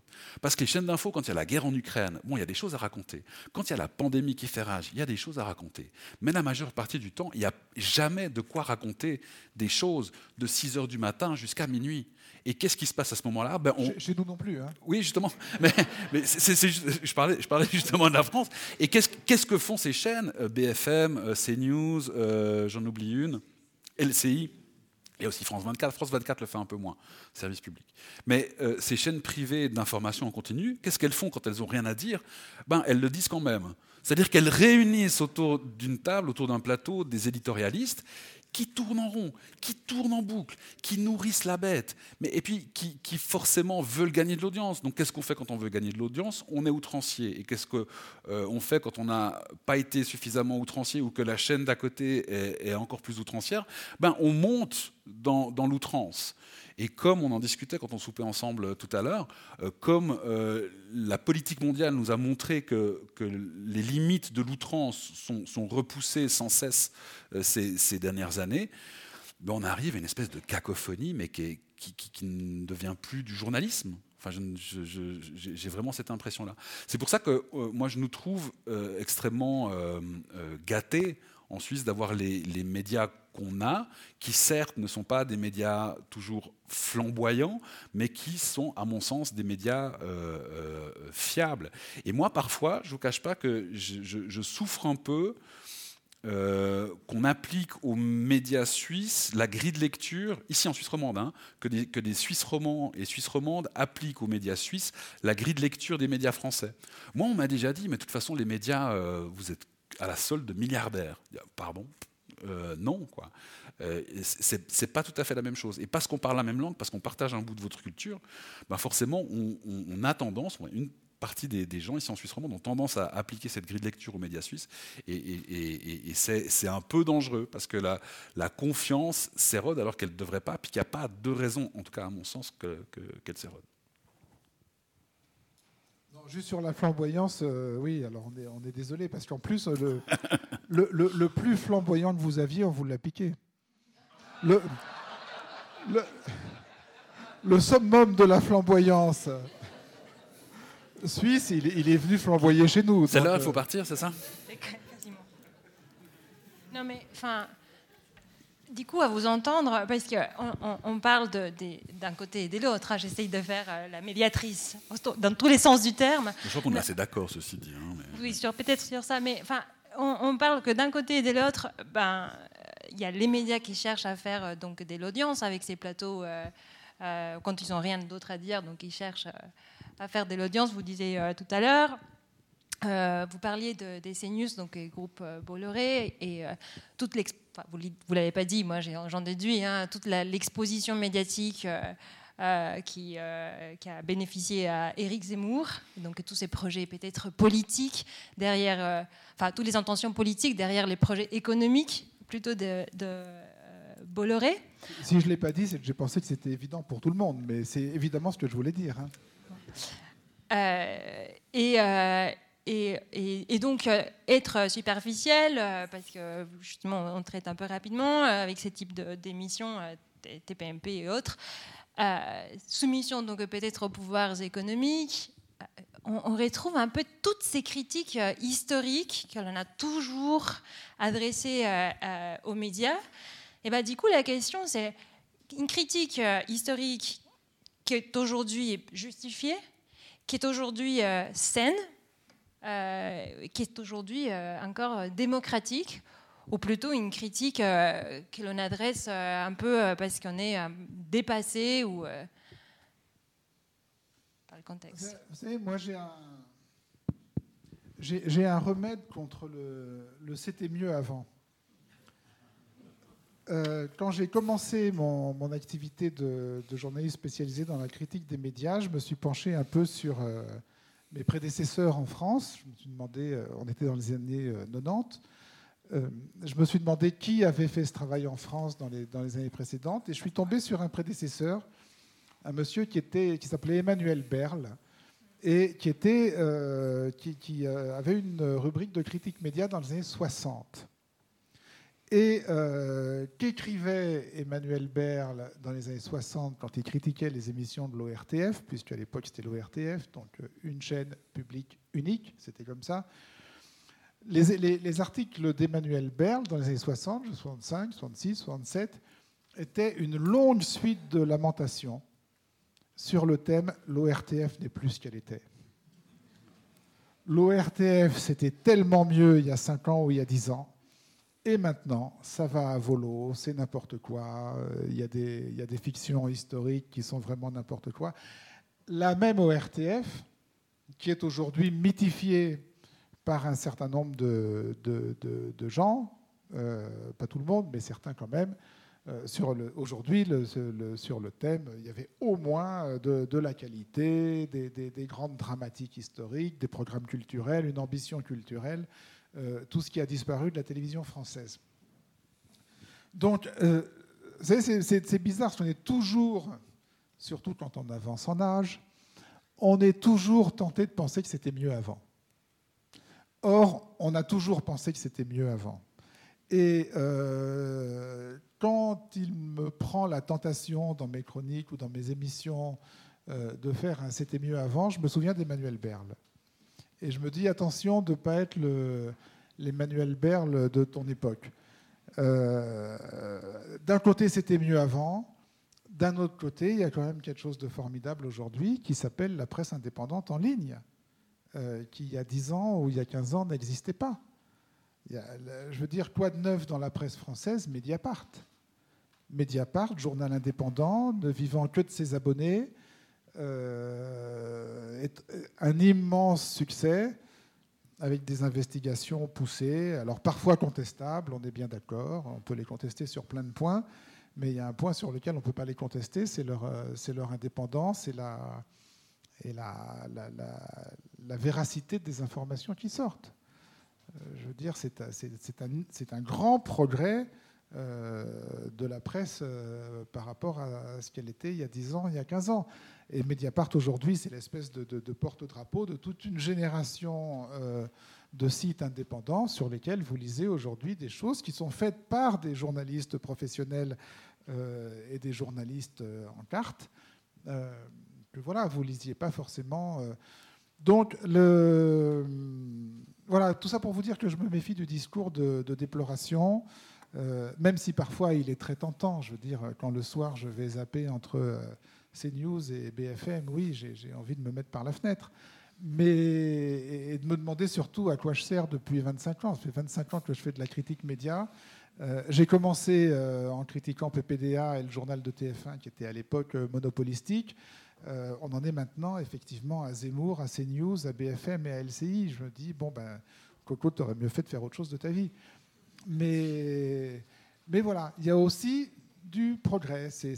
La, réalité n'est pas univoque. peut-être pour finir sur une note quand même optimiste, avant, avant euh, les questions, je pense qu'on on aura bientôt les, questions.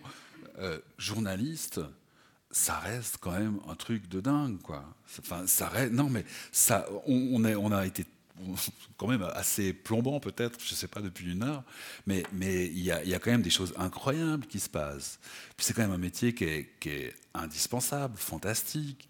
Euh, euh, il y, a des expériences, alors euh, vous parliez de, de, Mediapart, on peut parler de ce site qui s'appelle Bellingcat, qui, fait de la vérification en direct en fonction des données qui sont en open source en ligne.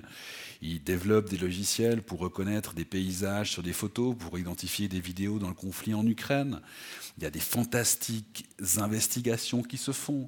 Il y a le retour des, formats longs. Euh, plein de récits assez extraordinaires. C'est un des, styles journalistiques qui n'existaient plus avant. Euh, il y a des, fantastiques reportages qui se font. Il y a des journalistes qui vont risquer leur peau sur le théâtre des opérations. Euh, il y a, euh, des, médias qui euh, essayent des choses, il y a des médias qui se soucient de plus en plus de leur public, qui veulent le ramener au centre de leurs préoccupations. Que veut le public? Est-ce que finalement on donne ce qu'il veut au public Je sais que ça, c'est un grand débat dans les rédactions. Est-ce qu'il faut donner au public ce qu'il veut ou est-ce qu'il faut donner ce que la séance de rédaction, dans sa grande sagesse, a décidé dont il avait besoin quoi? Donc, donc, donc ça, mais ça c'est des choses maintenant, on se rend compte qu'on doit prendre en considération toutes ces choses-là.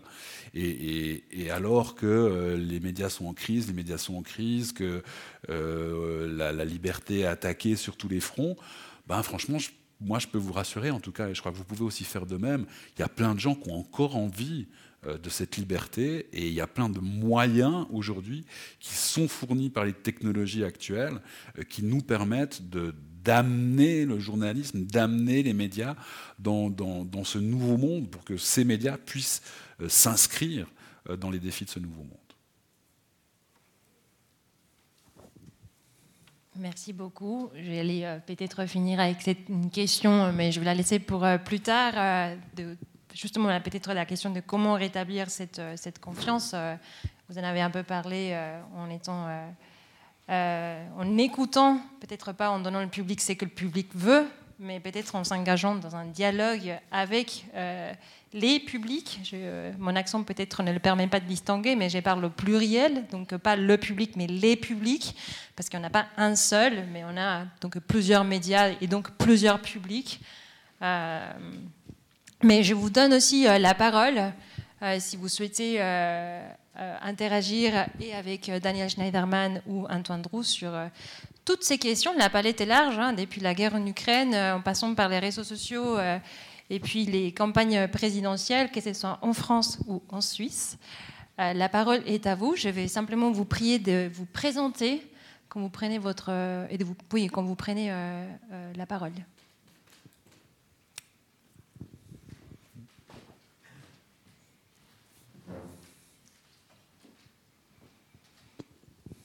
J'ai une question toute simple à M. Antoine Drou. J'aimerais lui demander, j'aimerais lui demander qu'on revienne un instant au chapitre précédent qu'on a complètement oublié. Le chapitre précédent, c'est le Covid. Et je trouve que dans ce cadre-là, on a vu se passer beaucoup de choses en matière de réseaux sociaux, de fake news, etc. Et que nos médias ont été quand même euh, un peu bousculés pendant cette période. Plus qu'aujourd'hui, parce qu'aujourd'hui, on n'a pas encore tout à fait les clés pour décoder ce qui est en train de se passer. Mm-hmm. Euh, vous savez, il y, a, vraiment eu, mais je crois que c'était dans toutes les rédactions euh, du monde, hein, il y a eu, mais même dans, le monde entier, il y a, eu la sidération. Euh, immédiatement, quand, le Covid est arrivé, il y a eu la sidération. et il a fallu parer au plus pressé.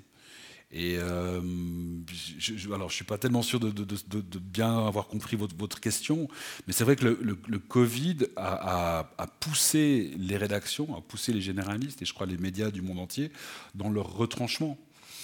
Euh, et à un moment donné, il a fallu décider de euh, ce qu'on pouvait dire et de ce qu'on ne pouvait pas dire. Et bah, moi, je peux parler pour la, pour la RTS, moi je ne suis pas journaliste scientifique, mais euh, euh, la, boussole, l'étoile polaire, ça a été la science. La science reconnue par les pairs. Et c'est ça qui nous a guidés. Et, je pense qu'on euh, a appris tous les jours, toutes les semaines, tous les mois, toutes les années, en a eu deux, je peux le dire maintenant. Mais on a appris sans cesse sur comment parler de ça, quels chiffres mettre en avant, quel chiffre euh, on pouvait, euh, euh, enfin, ne voulait plus rien dire. Je ne sais pas si vous avez remarqué, mais depuis quelques, semaines avant que le Conseil fédéral décide de lever toutes les mesures, il y a quelques temps, il, y a, eu nettement moins de tapage sur les chiffres quotidiens, sur les cas quotidiens. Le BLIC avait, a même décidé d'arrêter d'envoyer des pushs tous les jours. BLIC, grand quotidien alémanique, euh, pendant toute la pandémie, tous les jours, il y avait le, push de 14h, 15, 10, je ne sais plus. Puis au bout d'un moment, ils, ont dit, euh, ben non, on, arrête et on ne le dit plus. Alors je ne sais pas si je réponds à votre question euh, en, exprimant ça, mais moi, ce que je peux vous dire, c'est que oui, évidemment, le Covid a bousculé les rédactions, et, oui, évidemment, ça nous a fait réfléchir. mais c'est quand même un truc de fou qui est arrivé et, bah, tout le monde a fait ce qu'il a pu dans les circonstances qu'on avait, qu'on avait en face de nous. J'ai répondu Mais je vous en prie. Euh, oui, peut-être euh, revenir à l'élection présidentielle et à l'Ukraine, euh, pour faire un lien peut-être sur les candidats avant le 24 février, qui s'exprimaient très à droite ou très à gauche pour un soutien de la Russie, en tout cas une vision du conflit qui est arrivé maintenant, et il y a une sorte de rétropédalage depuis. peut-être votre avis sur ces prises de position avant et après le 24 février? C'est pas vraiment une question sur les médias, on est bien d'accord. Bah non, pas du tout même. C'est une question sur euh, Le Pen, Zemmour et Mélenchon. Non mais disons les choses. Peut-être sur le, la non, le non fait qu'on n'en parle plus euh, de ces prises de position après le 24 février. C'est eux qui ont changé, pas les médias qui ont changé. Hein.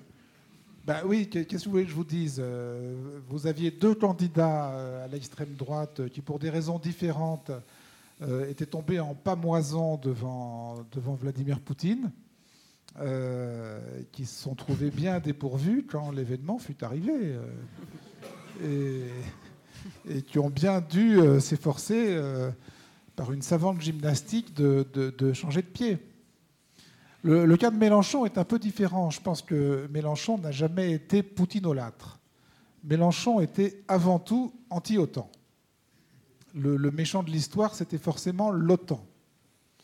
Bon, donc lui aussi, pour des raisons euh, un peu différentes, mais finalement, euh, finalement voisines, a été pris à, contre-pied par l'événement. Par et je l'ai dit, il a eu tout de même le, la sagesse d'arriver à, à prendre le virage et au moins de, reconnaître, euh, de nommer les choses, c'est-à-dire de reconnaître que oui, euh, sans doute que l'OTAN avait beaucoup de torts et qu'il y avait beaucoup de reproches à faire euh, sur la politique de l'OTAN, l'élargissement de l'OTAN, les, les, modalités de l'élargissement de l'OTAN depuis, depuis la, fin de l'URSS, mais que là, sur ce coup-là, oui, oui, oui, il y avait un agresseur qui s'appelait Poutine. Mais encore une fois, c'est de, de, la politique, ça. Merci. Oui. Euh, sur les élections françaises, deux mots. Je m'étonne un tout petit peu que vous n'ayez parlé que de Zemmour ou bien du président, alors qu'il y a des phénomènes fondamentaux. Depuis Macron, me semble-t-il, c'est un petit peu l'effacement de la distinction gauche-droite au profit de la distinction ouverture sur le monde et notamment sur l'Europe et fermeture sur soi-même. Je crois que c'est une évolution fondamentale dans la politique française grâce, de mon point de vue, à Macron. D'autre part, remarque encore si vous me permettez, CNews, je n'aime pas CNews, mais enfin, il y en a d'autres. Vous n'avez pas fait d'allusion aux, chaînes publiques. Quand même, il y a des débats de haut niveau et de très bien sur France 5. Il n'y a pas quand même que les milliardaires qui informent. Et puis sur ces, ces, chaînes de milliardaires, il y a quand même des débats avec des gens de très haut niveau, je pourrais en citer de nombreux, et qui donc ne sont pas nuls du point de vue de l'information. Une remarque encore sur euh, euh, les augmentations des dépenses militaires euh, allemandes, dont vous vous étonnez qu'on n'en ait pas beaucoup parlé je crois qu'on n'en a pas beaucoup parlé, tant c'était attendu et naturel, depuis qu'on sait que l'Allemagne est faible militairement, que tout repose la défense européenne sur la France, depuis que Trump a dit il faut absolument à l'Allemagne que vous dépensiez 2% de votre PIB, ce qui n'est pas le cas. Donc, cette nouvelle qui est venue était, de mon point de vue, euh, une non-nouvelle ou une nouvelle espérée. Bon si vous me permettez, je voudrais encore parler des fake news à Monsieur euh, Antoine Drou. Euh, j'ai deux exemples comme ça, à titre, euh, j'espère intéressant, de fausses, de, demi-fake news, comme vous les avez appelées, ou de fausses nouvelles. Il y avait une, une, des informations dans le cadre du Covid, c'était la moitié des lits d'hôpitaux sont occupés par des non-vaccinés et l'autre moitié par des vaccinés on s'en est tenu à cela, à dire oh là là, ce n'est pas la peine de se vacciner. Or, on a très, peu, très vite appris après, mais par l'intermédiaire des, médecins que oui, c'est vrai, mais 5% de la population non vaccinée engendrait 50% des lits à l'hôpital et 95%, 95% des vaccinés donnaient l'autre moitié. Ça met en perspective quand même euh, euh, l'interprétation très différente de ce moitié-moitié. Ce matin, j'entends euh, l'information sur la Finlande. On nous dit, oh là là, la Finlande dépense 100% du gaz russe. Et quelqu'un de spécialiste, un finlandais, je ne me rappelle pas, dit mais attention, quelle drôle d'information vous donnez là. Ce n'est pas une fake news, mais elle est complètement décontextualisée. La vérité, c'est que oui, nous importons 100% de gaz de, de la Russie, mais le gaz représente le 5% de, de, l'énergie euh, utilisée en Finlande. Donc, on peut s'en passer des 100% d'importation de la Russie. Donc, ma conclusion, c'est l'interprétation aussi des chiffres devrait être contextualisée dans le cadre des informations. Merci beaucoup, j'étais trop long. Euh, bah, il y en a pour tous les deux. Hein. Euh, qu'est-ce que je veux dire oui, il y, a sans doute des bons débats sur les chaînes des milliardaires, euh, mais comme dit l'autre, il y a aussi des poissons volants, et ce n'est pas la majorité des poissons. Et, après, euh, vous dites France 5, oui, bien sûr. Mais là, là, on parle du service public. Alors effectivement, on n'a pas parlé du service public français. Euh, heureusement qu'il reste un service public de la télévision et de la radio, surtout de la radio d'ailleurs qui, à mon sens, se différencie davantage du privé que le service public de la télé ne se différencie des télés privées. je veux dire, France Inter a quand même gardé une, une personnalité, une âme de service public que, d'une manière générale, les chaînes du service public français ont moins gardé, à mon sens, euh, par, rapport au, par rapport aux chaînes privées. Ben oui, ben oui, voilà. Euh, il reste un service public. C'est sans doute justement parce qu'il reste trop de services publics que Emmanuel Macron souhaite euh, supprimer la redevance s'il est, s'il est réélu, euh, ce qui est d'ailleurs euh, absolument incroyable. Macron, il veut supprimer s'il est réélu? Ah oui. Ah, j'ai, pas, j'ai loupé ça. Non ah oui, non, ça, ça, peut vous intéresser. oh, vous savez, chez nous, ça va. Ça peut vous intéresser. On, on supprime la redevance. C'est une proposition qu'il a lancée dans le débat. Euh, sans dire du tout comment, euh, après la suppression de la redevance, le, service public continuerait d'être euh, d'être financé. Mais je pense que vous avez raison de souligner que il faut défendre le service public français de, la radio et de la télé, qui est de qualité et qui, heureusement, offre un contrepoint à la mélasse des chaînes privées que le débat gauche-droite euh, se soit déplacé vers un débat euh, euh, ouverture, nationalisme pour le, voilà, il y a 40 façons différentes de le dire. Moi, je le dis comme ça. Oui, ça me paraît une évidence.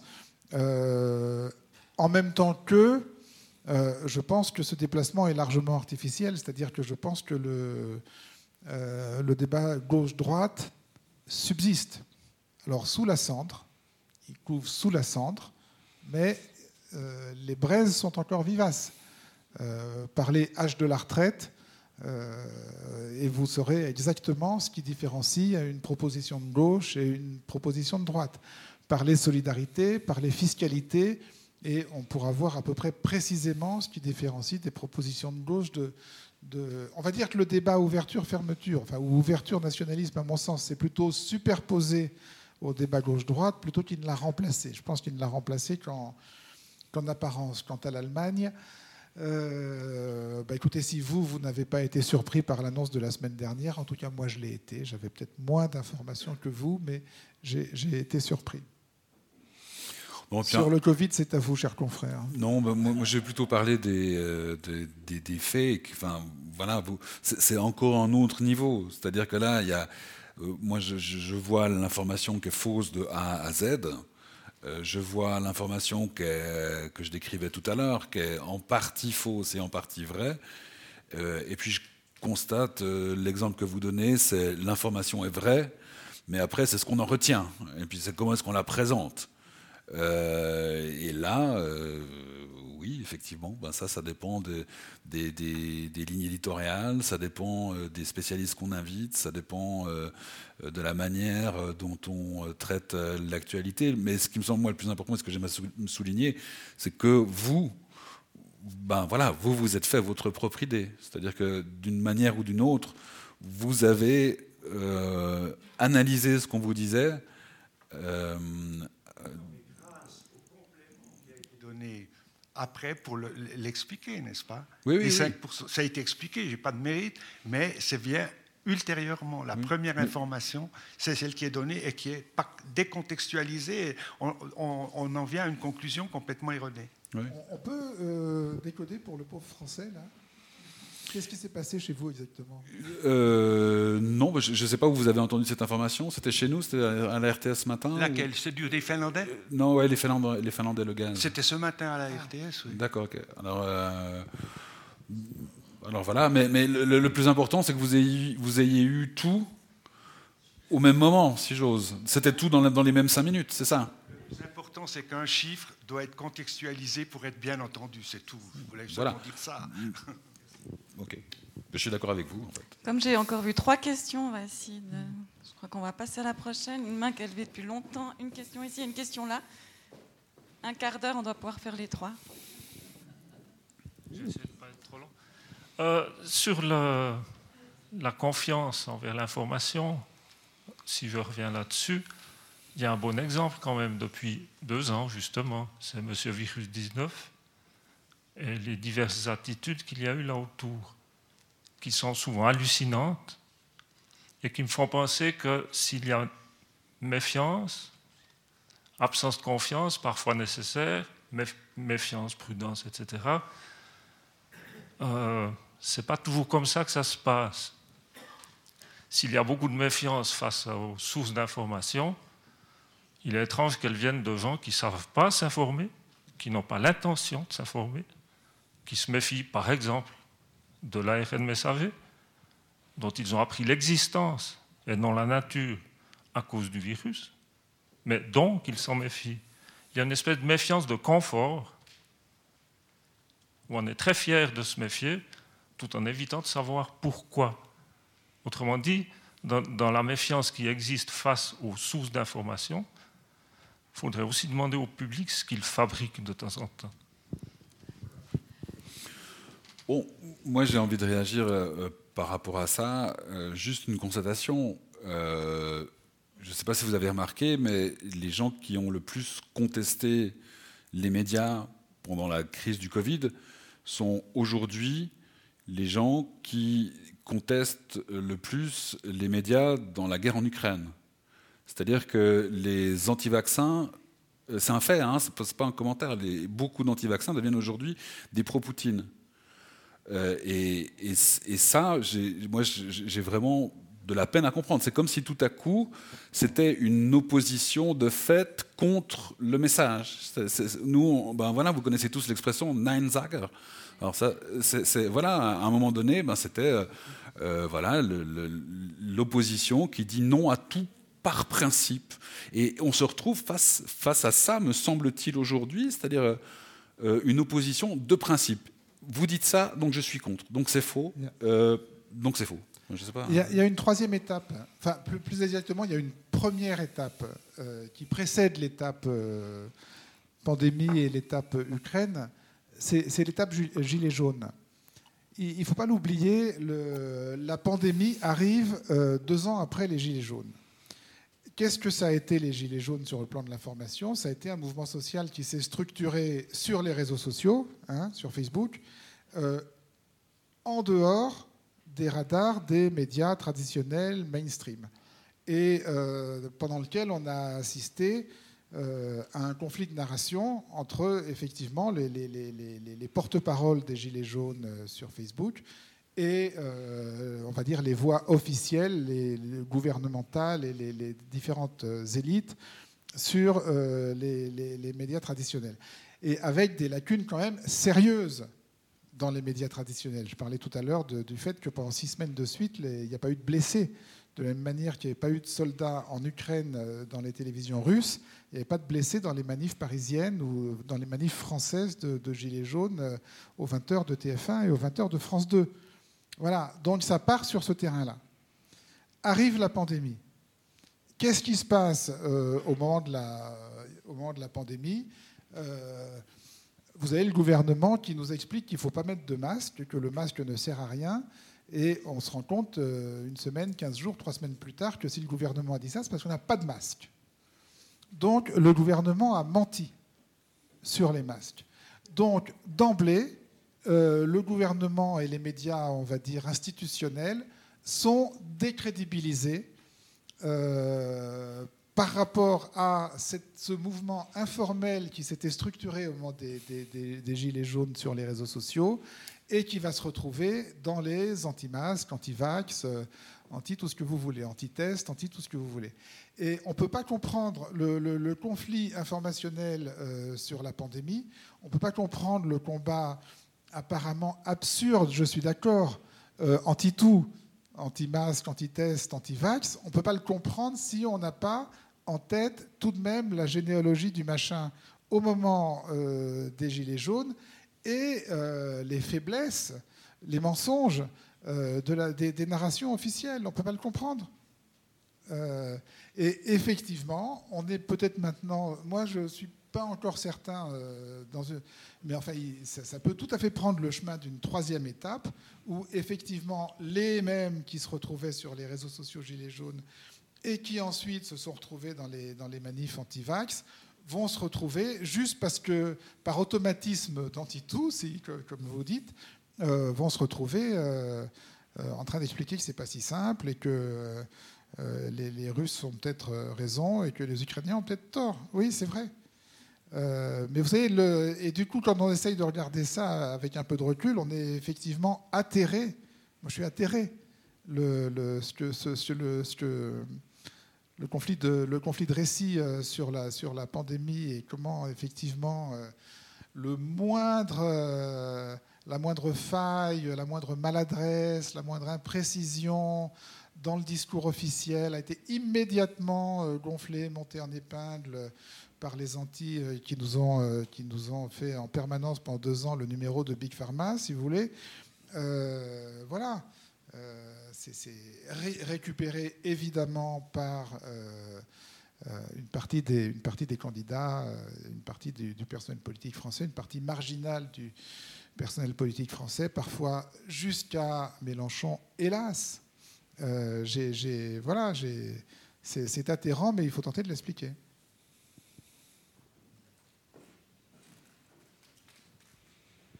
Oui, aussi sur la, sur la question justement de la confiance dans les médias.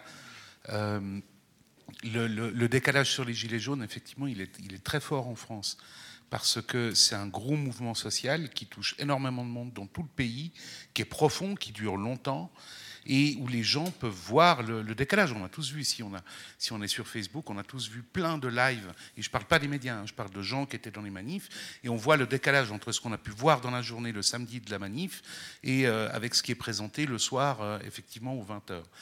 Et euh, pour moi, dans la discussion qu'il y a eu, il y a, deux mots-clés sur la question de la confiance. C'est d'une part, on va dire, la diversité ou la pluralité, et d'autre part, la question de l'indépendance. Et euh, en Suisse, ben, le média de service public, il est encadré par une loi. Et la loi, elle dit un certain nombre de choses, pas, beaucoup, mais elle dit à l'article 4 notamment qu'il y a une obligation de relater fidèlement les faits et on peut après faire des réclamations, porter plainte, etc. Si on juge que ça n'a pas été fait. Il y, a, un minimum, parce que si c'est plus, après ça devient euh, façon loi Poutine, ce qu'on a le droit de dire ou pas, ou la France qui a mis très longtemps à admettre que c'était une guerre en Algérie et pas des événements, etc. Mais euh, il y, a un minimum d'encadrement. Et ce que Antoine Drou disait, on n'a pas de possibilité, de par la pluralité linguistique du pays, etc., d'avoir de grands consortiums euh, qui seraient euh, monopolistiques à ce point-là. Mais en France, on voit que c'est le cas. Il y a une concentration. Euh, je ne sais pas si on a déjà connu une telle concentration des, des, médias en France, toute proportion gardée, mais là, on a quelque chose d'énorme qui est en train d'arriver, enfin, qui, se passe. Et il y a plein de sites qui sont très bien. Brut, par exemple, Brut s'en est très bien sorti sous les Gilets jaunes. Mais Xavier Niel, il a une participation au capital de Brut. Il y a Les Jours qui fait de très belles narrations, euh, qui, prend des écrivains de talent comme Alain Damasio euh, pour relater un procès. Mais Niel, il a aussi une part euh, dans, ce média-là, etc. Et donc, au bout d'un moment, est-ce qu'il ne faudrait pas une sorte de loi un peu à l'américaine antitrust, mais, mais qui casse cette concentration des médias dans quelque Parce que ça, ça empêche la pluralité, ou alors c'est une pluralité de façade, et ça va précipiter des gens par méfiance et parfois par un doute qui devient euh, plus rationnel, mais irrationnel, mais dans, les mains après d'autres qui, eux, sont des propagandistes, mais qui, simplement parce qu'ils ne sont pas alignés, ont quelque part une sorte d'odeur de, sainteté. Vous savez pourquoi elle n'existe pas, cette loi? Elle n'existe pas parce qu'aucun gouvernement n'a eu le courage de la, de la faire passer au Parlement. Ben parce, que, parce que personne, aucun gouvernement, aucun ministre, aucun président n'a eu le courage de, prendre de front euh, les, milliardaires euh, oligarques français euh, pour effectivement imposer une vraie loi anti-concentration. La, loi anti-concentration actuelle, c'est une blague en France. La loi anti-concentration actuelle, par exemple, elle ne prend pas en, en, considération les magazines. C'est incroyable. Dont Bolloré peut avoir le journal du dimanche et Paris Match, puisqu'il vient de racheter la Gardère il va racheter la Gardère. Enfin, c'est comme si c'était fait. Et c'est pas dans la loi. Mais euh, il y a une histoire qui est fascinante à observer. C'est l'histoire des tentatives gouvernementales tout au long des 20 dernières années, des, timides tentatives de faire passer cette loi, et comment, au dernier moment, comme par hasard, euh, consigne du château, finalement, on ne le fait pas. Je schématise, hein. mais en gros, c'est ça. Moi, il me semble qu'il y a une question fondamentale. Euh, c'est est-ce que les entreprises de médias sont des entreprises comme les autres. Est-ce que le monde médiatique doit être régulé? Oui ou non? Est-ce que dès le moment où un pays comme la France ou comme la Suisse finance un service public euh, d'une qualité qu'on juge globalement euh, dans un euh, qu'on juge, globalement satisfaisante, est-ce qu'il faut réguler le reste du, monde médiatique. On vient de voter là-dessus. Hein. Vous avez voté, euh, nous avons voté euh, là-dessus. Est-ce qu'il faut aider la presse? Est-ce que c'est une entreprise qui mérite d'être soutenue euh, quand elle va mal? Et pourquoi pas soutenir la chimie quand elle va mal? Pourquoi pas soutenir la machine-outil quand elle va mal? Et puis pourquoi est-ce qu'il faudrait soutenir les médias quand ils vont mal? Donc voilà, et il y a des gens comme euh, ben, le rédacteur en chef de la GFIC, un journal économique chez nous, qui dit ben non, on est une entreprise comme les autres, euh, liberté d'entreprendre, voilà tout ça. Puis il y en a d'autres qui disent non, en fait non, on est des outils démocratiques euh, pour, vous servir à, voter en toute connaissance de cause moi, j'ai pas la réponse, mais pour moi, c'est vraiment fondamentalement ça. Est-ce que les médias sont, euh, est-ce que l'industrie médiatique est une industrie comme les autres? Bah, Moi, j'ai la réponse. Hein. C'est que non, c'est pas une industrie comme les autres, et qu'effectivement, les, médias sont plus nécessaires à la démocratie que l'industrie des, petits pois ou de, encore que j'ai beaucoup d'estime pour la machine-outil et je pense que c'est très utile d'avoir des machines-outils dans une industrie de la machine-outil dans un pays. Mais enfin, les médias, on voit bien qu'il y a une. Il y a des propositions. Hein.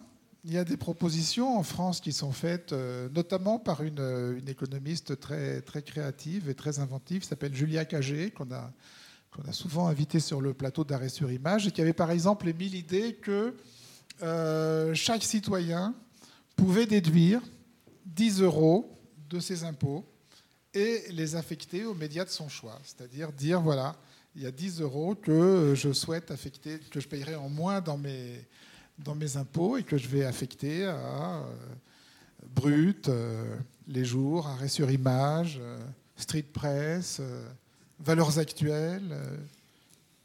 voilà. Et il y, y, a comme ça des idées, des idées brillantes pas très très compliqué à mettre en œuvre d'ailleurs, euh, pas plus compliqué qu'autre chose, euh, et, qui, et qui sombre dans, le, dans une espèce de malheureusement d'indifférence générale. Une dernière question.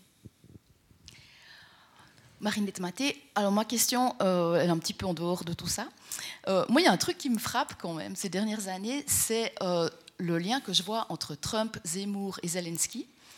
Euh, les trois ont été finalement connus et portés au pouvoir parce qu'ils euh, ils étaient très présents sur euh, les écrans.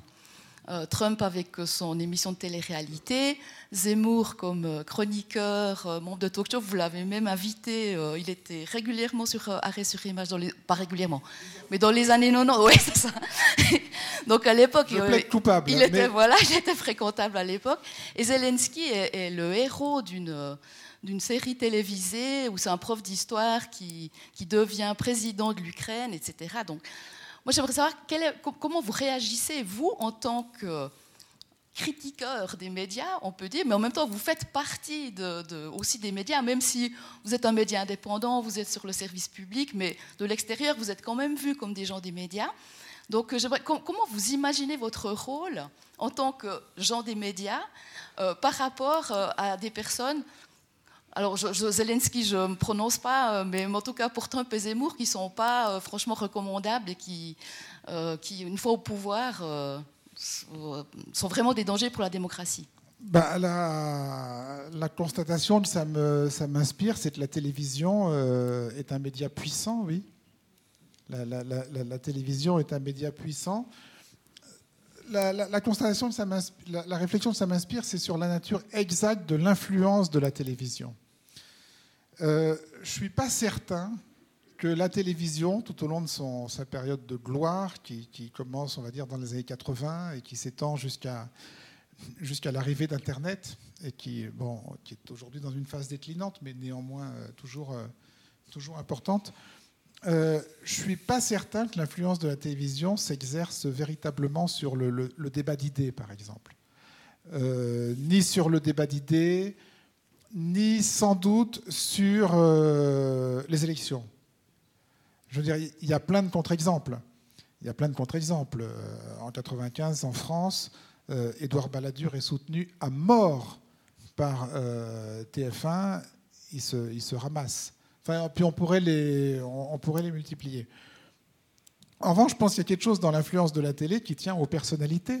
Oui, oui, la télévision impose des personnalités impose des personnalités clivantes, euh, euh, brillantes, euh, talentueuses. à sa manière, Trump est brillant. À sa manière, Zemmour est brillant. Alors, je n'ai pas regardé tous les épisodes de Serviteurs du Peuple, la série ukrainienne, mais j'en ai regardé un. je pense que c'était une bonne série. C'était une bonne série, originale, créative, drôle, qui a imposé le, qui a imposé le, personnage de Zelensky. Euh, après, euh, voilà, après effectivement, la, convertibilité, on va dire, d'une notoriété télévisée en, en compétences politiques est variable, on va dire. On, peut dire ça. Je pense. Euh, non, mais, variable, ça veut dire, pardon, que, que je, voilà, je pense pas que Trump ait été un excellent président des États-Unis. En, revanche, tout d'un coup, Zelensky se révèle en héros national, révèle euh, une qualité, des qualités de, charisme et de courage que ne laissait pas forcément présumer son talent d'acteur. Zemmour, on ne peut pas encore dire, on pourra peut-être dire un jour. voilà, mais c'est effectivement un, phénomène très intéressant. La question que ça pose plutôt, moi, c'est pourquoi ça ne s'est pas passé plus tôt? C'est-à-dire que la, Alors, il y, a eu des, il y a il y a eu des tapis, mais ça a fait plouf. Le tapis n'a jamais réussi à convertir en, capital politique son, capital de notoriété. Euh, ma question à moi, c'est pas tellement plus pourquoi ça arrive, c'est pourquoi c'est pas arrivé plus tôt, vous voyez? Avec d'autres. Voilà. Bon, vous auriez pu citer euh, Ronald Reagan, euh, vous auriez Fatih Derde, alors chez, nous, c'était pas de la télé, mais il y avait une notoriété médiatique, quand même une exposition médiatique, puisque Ronald Reagan était acteur. Euh, moi, je pensais à, Jean-Charles Simon en vous écoutant, euh, qui est une star de la radio ici chez nous, qui a été élu au Conseil national avant de revenir. Après, lui, il est encore revenu, hein, une fois qu'il n'a plus été réélu, qu'il s'est ramassé une veste, il est revenu encore à la radio. Bah, heureusement, on a eu à quoi concert pendant quelques années. Émission mythique aussi qu'on a eue sur, euh, sur, sur la première. Moi, je pense, comme, comme Daniel Schneiderman, que, que la notoriété ne fait pas tout. C'est-à-dire qu'on ne peut pas, on, peut pas juste décréter que quelqu'un va avoir du succès. Euh, il faut qu'il y ait l'exposition médiatique, mais il faut aussi qu'il y ait quelque chose au fond de ces gens. Il faut, quel que soit le message, qu'il y ait un message il faut que euh, les, gens euh, emportent. L'exemple de Balladur est, évidemment euh, brillant de, ce point de vue-là. mais je pense que si l'exposition médiatique est nécessaire, elle n'est pas forcément, elle pas forcément le, gage d'une réussite après en, politique. Voilà ce que je peux modestement dire. Merci, je crois qu'on va conclure. Merci pour ce riche échange non plombant, plombant comme vous avez dit, peut-être inquiétant mais éclairant et plein d'humour. Et moi j'ai remarqué, je l'ai dit à mes collègues, qu'il me semble que depuis que cette invasion a, éclaté, on fait plus d'humour. Donc peut-être c'est un peu à l'image de l'inquiétude générale qui nous étreint. En lisant votre livre qui vient d'être paru, enfin de paraître en Suisse et que vous pouvez trouver là, je vous encourage à l'acheter on a l'impression d'être un peu replongé dans ces, années, cette fin des années 30, dont vous êtes spécialiste, où on sent, à tout moment, on voit qu'on sent que la guerre pourrait advenir à la moindre chose, la moindre étincelle. Et c'est vrai que c'est assez glaçant l'écho que ce livre fait avec la situation actuelle. Et on a la chance que la guerre, euh, je ne vais pas faire de l'humour noir, a éclaté un petit peu après la pandémie. Donc, grâce à la SSR Neuchâtel, on peut vous inviter à un apéritif pour rire tous ensemble. Enfin, merci à euh, la SSR Neuchâtel de nous offrir cet apéritif et surtout l'occasion de belles soirées comme ça. Donc, merci à vous. Antoine doit partir, mais euh, Daniel Schneiderman reste. Peut-être signe quelques livres. ouais. Je vous remercie bien sûr d'être venu en masse ce soir, cela me réjouit et je vous souhaite une belle fin de soirée et merci à la technique. Merci. Merci beaucoup.